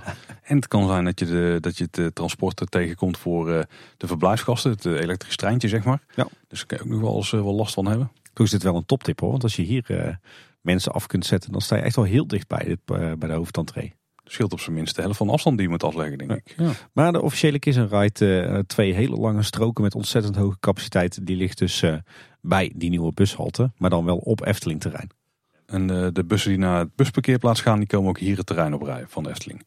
Overigens is er ook een, een poort tussen de parkeerplaats, of in ieder geval de, de inrijstroken van de parkeerplaatsen en de busparkeerplaats. Want heel soms in bepaalde situaties dan gebruiken ze die ook als een soort overflow parkeerterrein voor de auto's van bezoekers. Ja, met name in de weekenden, hè, wanneer je geen uh, eigenlijk maar hele beperkte aantallen bussen hebt. Want ja, je ziet natuurlijk vooral bussen bij schoolreisjes. En ze willen daarmee vooral voorkomen dat ze het overloopparkeerterrein moeten open doen. Want als die open gaat, dan is het denk ik ook meteen flink veel meer personeel nodig om alle auto's te begeleiden. Hey, we kregen van een insider ook nog een aantal leuke weetjes. Want Paul, wist jij bijvoorbeeld dat het parkeerterrein bewust zo is ontworpen dat de auto's eerst naar de buitenkant uh, van het parkeerterrein rijden, dan de laan ingaan en dus met hun uh, neus richting de parkeerpromenade gaan? Uh, dat is precies andersom dan hoe het bij Disneyland Parijs is, uh, is geregeld. Dat is een bewuste keuze, want daardoor rijden auto's bij de inloop in de ochtend nooit massaal tegen de bezoekersstroom in. Ja, of überhaupt denk ik zelfs. Dus een slim ontwerp, want de auto's die rijden in. De auto die als eerste de rij in gaat, die stopt zo dicht mogelijk bij de parkeerpromenade. Alle auto's die komen erachter, dus de mensen die vooraan uitstappen, die komen nooit de auto's tegen. Die lopen meteen een uitrijstrook over, waar op dat moment geen auto's rijden en dan lopen ze zo het park in. En dat geldt natuurlijk voor de hele rij. Ja. Ongeacht van wanneer jij de rij in komt rijden. Dat is inderdaad een slimme manier. Ja, ja ik heb er nooit bij stilgestaan, maar dat is inderdaad heel, heel slim ontworpen. En wat ook nog wel een leuk weetje is, is dat de Efteling al tientallen jaren uh, meet hoeveel buitenlandse bezoekers er zijn. Niet door uh, te tellen bij uh, de poort, maar door het aantal buitenlandse auto's te tellen. en hoe doen ze dat nou? Nog steeds? Met een telfiets. Een telfiets? Ja. Speciale fiets. Een speciale fiets. Uh, een fiets met een houten bord met daarop uh, van die uh, telklikkertjes. Je kent ze misschien wel. Die werden vroeger bij de deur van iedere theatershow gebruikt om te tellen hoeveel mensen er naar binnen gingen. Dat zit op een houten bordje wat gewoon op een fiets gemonteerd zit. Voor de drie of vier meest voorkomende landen. En de medewerker die rijdt gewoon alle rijen door. Iedere dag. En die, die klikt hoeveel buitenlandse kentekens dat hij spot. En alles wat niet op de klikkers wordt bijgehouden, dat wordt op een papiertje geturfd. Oh, cool. En op die manier kunnen ze dus ook het, het aantal buitenlandse bezoekers herleiden. Of althans het, het aandeel van. Dat is een mooie methode, ja. En iets waar we het belang van uh, trouwens ook uh, niet van mogen uh, vergeten, is de medewerker die de splitser is. De splitser? Weet je wat de splitser is, Paul? Ik kan me er eens wel voorstellen. Ik vermoed dat dat degene is die regelt welke auto's naar KLM moeten of welke de lange kant mogen betreden. Of zelfs de korte kant vroeger. Ja, ja, inderdaad. Denk ik de, de meest belangrijke parkeerwachter van het, het hele hoofdparkeerterrein. Eigenlijk op het moment dat jij op een drukke dag het parkeerterrein oprijdt dan kan je niet zelf die keuze maken. Maar dan staat er inderdaad een verkeersregelaar die jou uitsplitst over uh, die drie mogelijkheden. En die heeft de belangrijke taak om ervoor te zorgen dat uh, alles blijft doorstromen. Hè? Dus de Europalaan die moet zo snel mogelijk leeg. Want op die manier voorkom je files op de N261. Maar ja, moet zijn auto's wel kwijt kunnen. Dus dat is heel goed opletten waar de ruimte is op het parkeerterrein. Ja, ja. Efteling heeft ook nog overloopparkeerterreinen, Tim. En die halen we ook regelmatig aan. Vak O is op dit moment een hele bekende. Hè? Dat is natuurlijk het grasveld uh, helemaal ten westen van het park. Maar vanaf de jaren 90, toen uh, is er ook incidentele inzet geweest van een weiland aan de andere zijde van de Kinkerpolder. Dat is wat we nu kennen als vak K. Dat was toen nog een, een grasveld. En vak K was op zich wel een, een gunstige naam voor dat vak. Of de geuzennaam voor het vak was. Ja, Knollenveld hè? Ja, want dat was het op dat moment nog echt. Toen was het nog niet zo'n strak aangelegde asfaltplaats zoals nu. En er was nog een ander overloopparkeerterrein, maar dat was een stuk officieuzer. Ja, nou, ze hadden er wel toestemming voor van de gemeente hoor. Want als het uh, echt uh, heel druk was in uh, de jaren negentig of de eerste tien jaar van het, het nieuwe millennium, dan mochten ze ook met de auto's naar de Horst gaan. Natuurlijk de oude provinciale weg tussen Tilburg en Waalwijk, we het al een paar keer gezegd. Maar destijds was er natuurlijk nog geen sprake van een strookrijk of een verlegde Horst. Toen was het gewoon één lange betonweg uh, die vanuit uh, de Europalaan richting Loon op Zand ging binnendoor. Met wat groenstrookjes langs hè? Ja, precies. En wat gebeurt er dan op de extreem drukke dagen als ze niet genoeg hadden aan het hoofdparkeerterrein en dat, dat oorspronkelijke vak K op het gras? Um, dan werd de Horst eenrichtingsverkeer, werd die ook, ook afgesloten voor doorgaand verkeer. En dan kon je er alleen vanuit de Europalaan in. En dan werd daar op één rijbaan geparkeerd en de andere rijbaan was voor het inrijdend verkeer. En dat begon dan zeg maar eh, bij de Efteling ter hoogte van Vogelrok. Ja, nou, die hele betonweg die werd gewoon volgezet met auto's. Op de meest extreme gevallen echt helemaal tot aan de aansluiting op Loon op Zand. En dan reden er natuurlijk ook wel bussen die vanuit de Horst naar de entree van de Efteling voeren. Maar dat waren wel avonden hoor. Als, als ze echt naar de Horst gingen. Was trouwens ook een gevleugelde uitspraak. je wist dat het echt druk werd als er werd geroepen: We gaan naar de Horst. dat is eh, weer anders dan naar de kloten. Ja, of het staat tot laaf. Maar uh, nee, dat was altijd natuurlijk een hele uh, operatie om uh, ja, eigenlijk gewoon een gemeentelijke weg ineens te gaan gebruiken als parkeerterrein. Ja. Maar in ieder geval in de tijd dat ik tiener en twintiger was, gebeurde dit stiekem heel vaak dat de Horst daarvoor werd ingezet. En dat zal denk ik niet meer het geval zijn geweest na 2009. Want toen heeft de Efteling wat grondruil gedaan met de gemeente. En daardoor hebben ze nou, ongeveer alle gronden ten westen van de Kinkerpolder in handen gekregen. Een deel daarvan hebben ze verwacht met asfalt, een deel met puin. En dat zijn natuurlijk de vakken KLM geworden. Of tenminste, in 2012 kennen we het als vak K en K+. Ja, waarbij K het, eh, het gedeelte was dat met asfalt was verhard. En eh, K plus het gedeelte wat met, eh, met puin was verhard. Um, dat duurde tot 2019. Want in 2019 was er een, een grote onderhoudsbeurt voor dat hele overloopparkeerterrein. Uh, toen werden vak K en L gerenoveerd. Daar werd wat, wat asfalt vervangen en dat werd allemaal net even wat logischer en handiger ingedeeld. En vak M, wat tot die tijd gewoon volledig puin was en dus modder of stof, dat werd ook verbeterd. Alle rijstroken daar werden namelijk voorzien van asfalt. En ook de puinverharding van de, zeg maar de plekken waar je auto neerzette, die werd verbeterd. En ook het overloopparkeerterrein Kreeg trouwens sprookjesfiguren als, uh, als aanduiding. Wat we natuurlijk ook al zagen op het hoofdparkeerterrein. Uh, vak KNL, die kennen we tegenwoordig als Wolf. Vak M is Klein Duimpje. En vak O, daar gaan we het zo nog even over hebben. Dat is Pinocchio.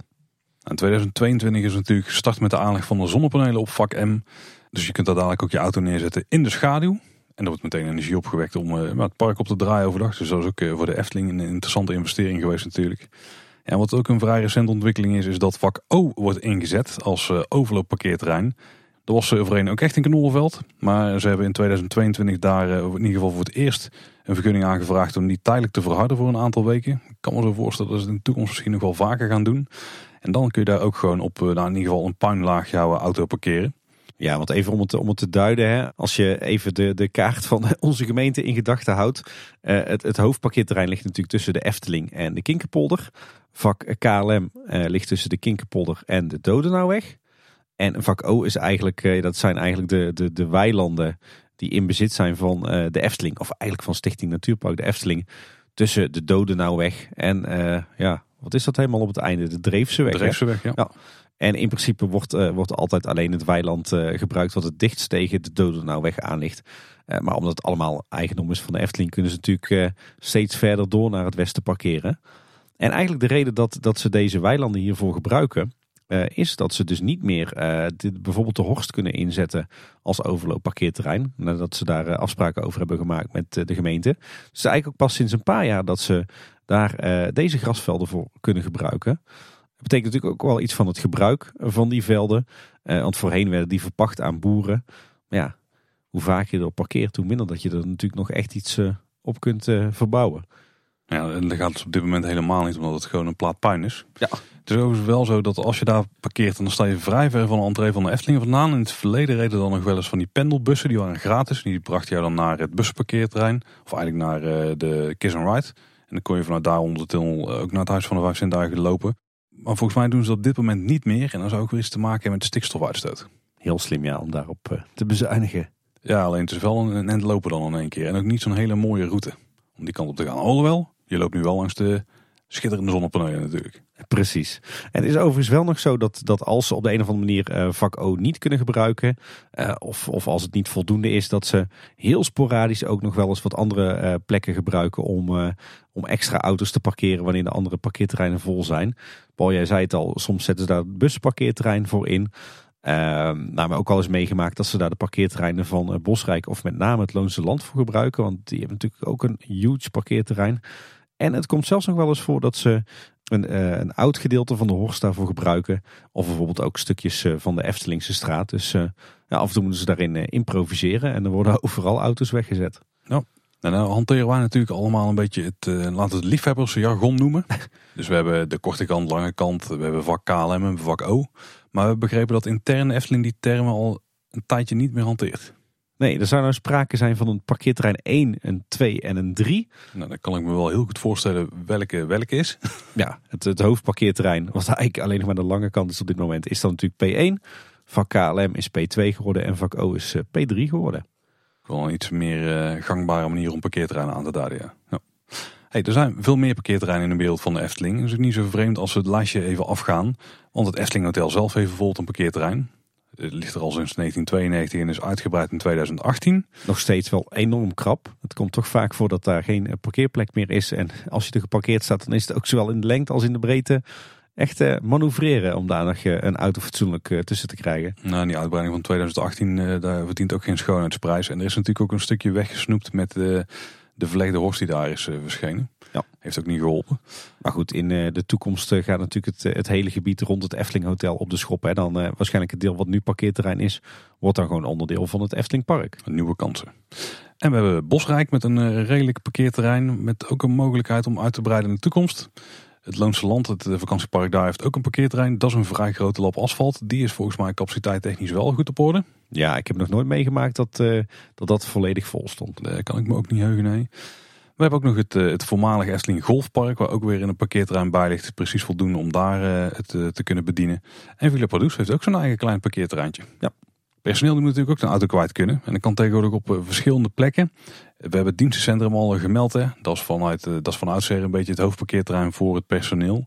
Maar er is ook parkeerterrein bij Ravelijn bijgekomen. Daarvoor zijn dus stroken van de korte kant weggesnoept. Van eigenlijk de plek waar de gasten kunnen parkeren. Is ook recent weer uitgebreid. Een aantal jaar geleden met nog meer stroken van de korte kant. Heel soms wordt dat stukje trouwens ook nog ingezet voor uh, parkeren van bezoekers. Als het in het weekend ook enorm druk is en ze hebben echt die stroken nodig, dan kan het zijn. Ook om te voorkomen dat dus uh, parkeerterrein 2 of slash KLM open moet. Uh, dat ze dan daar wat extra auto's neerzetten. Ja, en in het verleden was het ook nog eens zo dat medewerkers van de, de hoofdentree van het Huis van de Vijf Zintuigen en Anderrijk volgens mij op de korte kant konden parkeren. Helemaal zeg maar achteraan of ja, vooraan bij het Huis van de Vijf Zintuigen bij de Kennel. Er waren een paar stroken gereserveerd voor personeelsparkeren.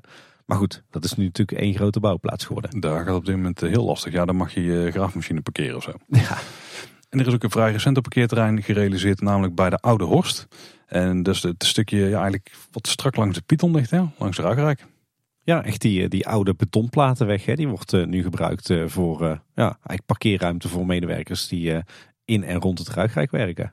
Er is ook nog een heel klein parkeerterreintje geweest op de plek van de oude directiewoning. Ik denk dat het inderdaad vooral parkeerplaats is geweest voor bouwplaatspersoneel. Bijvoorbeeld bij de renovatie van de Python. Ja, dat kan. En volgens mij ook met de uitbreiding van Villa Padus. In ieder geval niet voor lange periodes gebruikt. Ja, er zijn natuurlijk ook nog uh, toekomstplannen. Ja, er zijn heel wat uh, toekomstplannen op het gebied van parkeren. We hebben het al heel vaak over parkeren en uh, verkeer en vervoer gehad in onze aflevering over bestemmingsplan. Maar we zullen ze toch nog een laatste keer, of nou ja, dat moet ik misschien niet, misschien niet beloven. Dat kan je niet beloven. Nee. Toch nog een keertje opsommen. Ja, ik denk de belangrijkste toekomstontwikkeling is dat ze in het bestemmingsplan hebben geregeld dat ze het parkeren van auto's voor de Efteling steeds verder naar het westen kunnen verplaatsen. We hadden het al eerder over dat, eh, dat vak O of P3, hè, die, uh, die grasweiden aan de overkant van de Dodenauweg. Ja, uiteindelijk is de bedoeling dat als je die hele strook uh, grond ziet tussen de Eftelingse straat, de Europalaan, de Dreefseweg en de Dodenauweg. Dat is echt een enorm perceel wat, wat volledig of zo goed als volledig in handen is van de Efteling. Uiteindelijk ga je daar helemaal achterin een nieuw hoofdparkeerterrein krijgen. En wordt de rest van die ruimte gebruikt voor wellicht een, eh, een second gate of eh, in ieder geval uitbreiding van eh, de Efteling. alleen we weten wel inmiddels dat dat gefaseerd gaat gebeuren. Dus het huidige vak KLM dat zal ooit als eerste worden ingezet als, als, als nieuw attractiepark of, of voor dagrecreatie. En dan zal het parkeren zoetjes aan opschuiven richting het westen. En uiteindelijk in de eindsituatie over, nou, wat zal het zijn, 30, 40, 50 jaar ligt het parkeren dus helemaal in het uiterste westen. En uh, is uh, het overgrote deel van waar we nu parkeren, is uh, recreatie geworden, is pretpark. Ja, en het is zelfs al zo voorbereid dat de zonnepanelen, of in ieder geval de constructies van de zonnepanelen die nu op vak M staan, op parkeerplaats 2, dat die ook kunnen mee verhuizen naar ja, steeds verder naar het westen. Ik aan dat die maar één keer gaan verplaatsen, maar die zijn verplaatsbaar. Ja, inderdaad. Het is wel geregeld dat uh, het in- en uitrijden van dat, uh, dat nieuwe westelijke parkeerterrein altijd over het, uh, de Europalaan en het huidige hoofdparkeerterrein zal gaan. Dus het hoofdparkeerterrein dat zal altijd wel blijven bestaan. En er komt dus ooit nog een aparte weg die langs die nieuwe stukken pretpark leidt richting het, het uiteindelijke westelijke parkeerterrein. En er is dan ook rekening gehouden met een vorm van transport tussen dat ja, stiekem toch best wel ver van de Efteling afgelegen parkeerterrein en het park. Ja, we hebben natuurlijk de korte kant al een paar keer aangehaald en vooral de enorme bende die daar op dit moment is. In het bestemmingsplan is ook opgenomen dat een deel van die korte kant omgezet kan worden naar Sprookjesbos. Dus ja, ik vermoed dat we die nooit meer terug gaan zien. In ieder geval het stuk wat nu open ligt. Nee, ik denk eigenlijk gezegd dat dan voor wat vroeger de korte kant was, uh, dat we daar straks een deel daarvan uh, blijft, denk ik, het parkeerterrein bij kantoor Ravelijn. Uh, een heel deel wordt Sprookjesbos en een deel uh, maakt straks onderdeel uit van uh, het nieuwe hotel hè, op het Warrelplein. Ja, nou, het zou kunnen dat een deel daarvan op de lange kant gaat parkeren. Of misschien zelfs wel alles. Want als je een beetje zo tussen de regels doorleest, of soms ook vrij letterlijk in het bestemmingsplan, dan zou de lange kant wel eens een VIP-parkeerplaats kunnen worden. Dus dat je er misschien iets meer betaalt, maar dan dichter bij het Huis van de Vijf Sintuigen staat. Dus de entree tot het, in ieder geval het hoofdpark. Ja, ik kan me best voorstellen als je inderdaad straks uh, helemaal uh, in het uiterste westen van de wereld van de Efteling moet parkeren. En vervolgens met uh, een treintje of een trammetje of een, een pendelbus naar de hoofdingang moet. Dat je er best een tientje extra voor over hebt om echt gewoon bij het Huis van de Vijf Sintuigen te parkeren. Als dat die ene keer is in de zoveel jaar dat je bij de Efteling komt, kan ik me dat voorstellen, ja. En een andere optie die ook nog in het bestemmingsplan zit, is dat er een parkeerplaats gerealiseerd kan worden rond het café de Efteling. En dan moeten we die even gaan positioneren. Als je de oude Horst doortrekt, die eh, vroeger dus langs eh, de Python liep, en je rijdt wat verder naar het zuiden door, dan heb je op een gegeven moment aan de linkerkant café de Efteling zitten. En het gebied dat daar eigenlijk eh, ten noorden en zuiden van ligt, dat mag dus ook ingezet worden als parkeerplaats. Maar er zou ook zelfs een meerlaags parkeergarage gebouwd kunnen worden. Zeker, van het bestemmingsplan mag dat. Het is wel een lastige locatie hoor. Zeker als je Café de Efteling zou laten staan. Want je hebt daar ook nog een tankstation liggen. Natuurlijk aan de kant van de N62. En je hebt er ook nog het, een groot pompstation liggen van Brabant Water. En die liggen eigenlijk allemaal in de weg. Dus je moet er dan tussen die drie voorzieningen iets gaan maken. Het zou me ook niks verbazen als ooit Café de Efteling gewoon gesloopt wordt. Dan hebben ze in ieder geval een, een strook die ze in één keer kunnen gebruiken. volgens mij is dat ook in de latere versies van het bestemmingsplan gewoon erbij getrokken. Dus dat zou zomaar kunnen, ja. Ja, en de bedoeling is dan dat uiteindelijk dat het verkeer wat, uh, vanuit, wat de Efteling vanuit het zuiden benadert op de extreem drukke dagen, en dus vanuit de richting eh, Tilburg en vanuit België, dat uh, die op deze plek zullen gaan parkeren. En, het en het verkeer vanuit het noorden, dus vanuit de richting Waalwijk, maakt dan gebruik van, van het, het huidige hoofdparkeerterrein en uiteindelijk die westelijke parkeerplaatsen.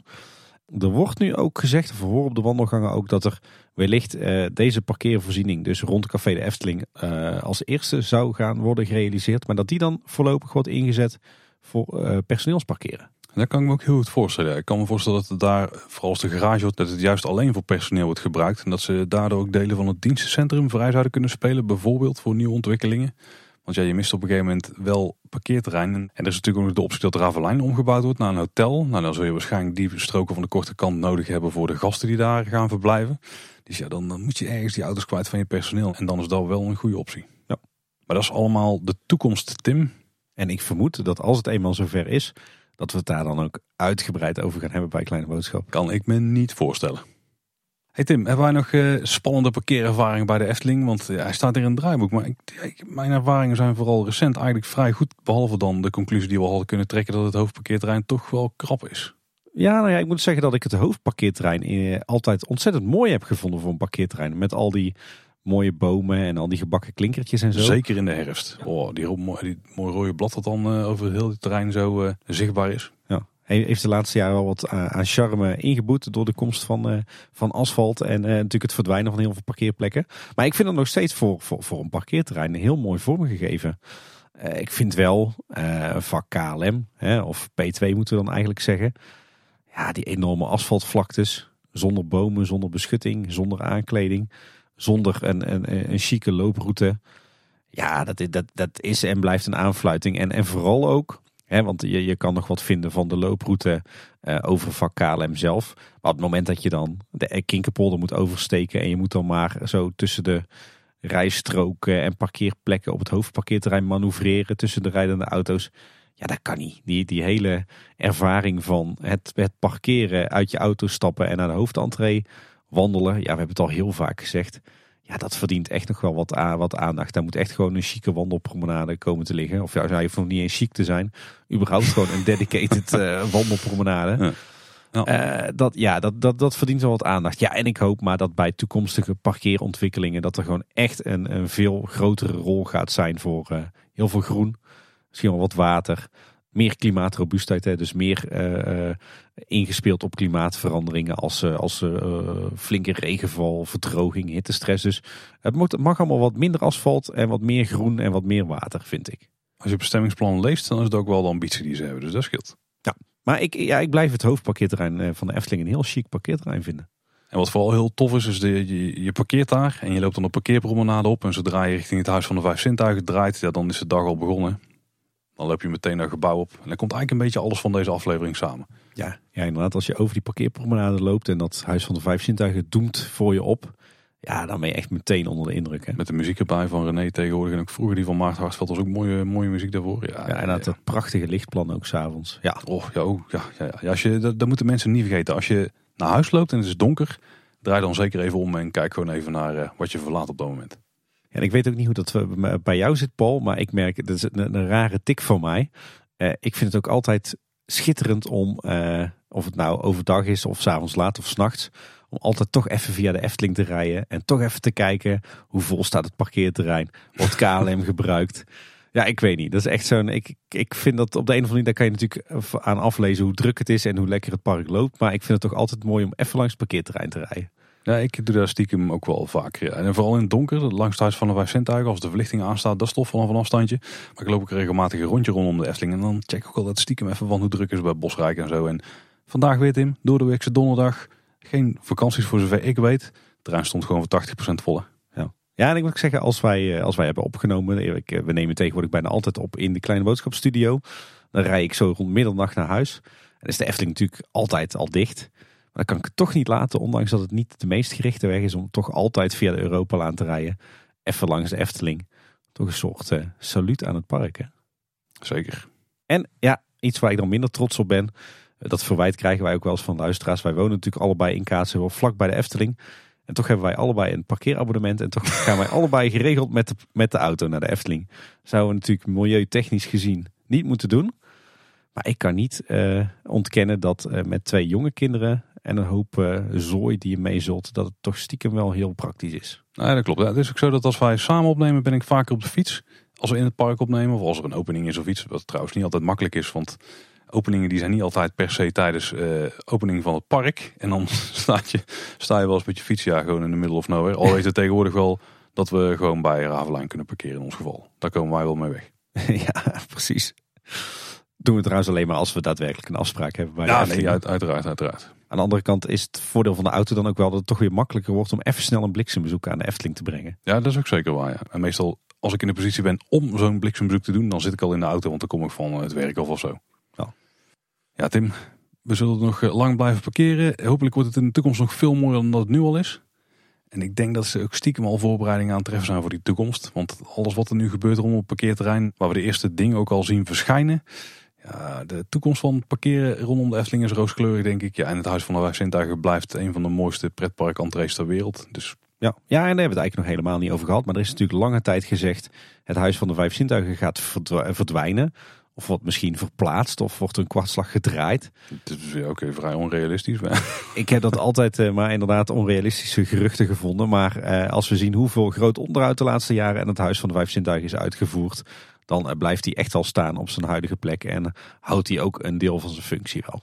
Ja, en het staat er ook helemaal niet verkeerd. Want als we ook daar een kijkje in de toekomst nemen. Je komt daar gewoon het Huis van de Vijf Zintuigen binnen. Links is uh, op zijn minst park 1, rechts mogelijk park 2, of in ieder geval attractiviteit 2. Uitrijk. En Uitrijk, daar kom je dan ongeveer middenin, hopen we. Ja. Ja, er is, uh, die ligging die is vrij goed gekozen.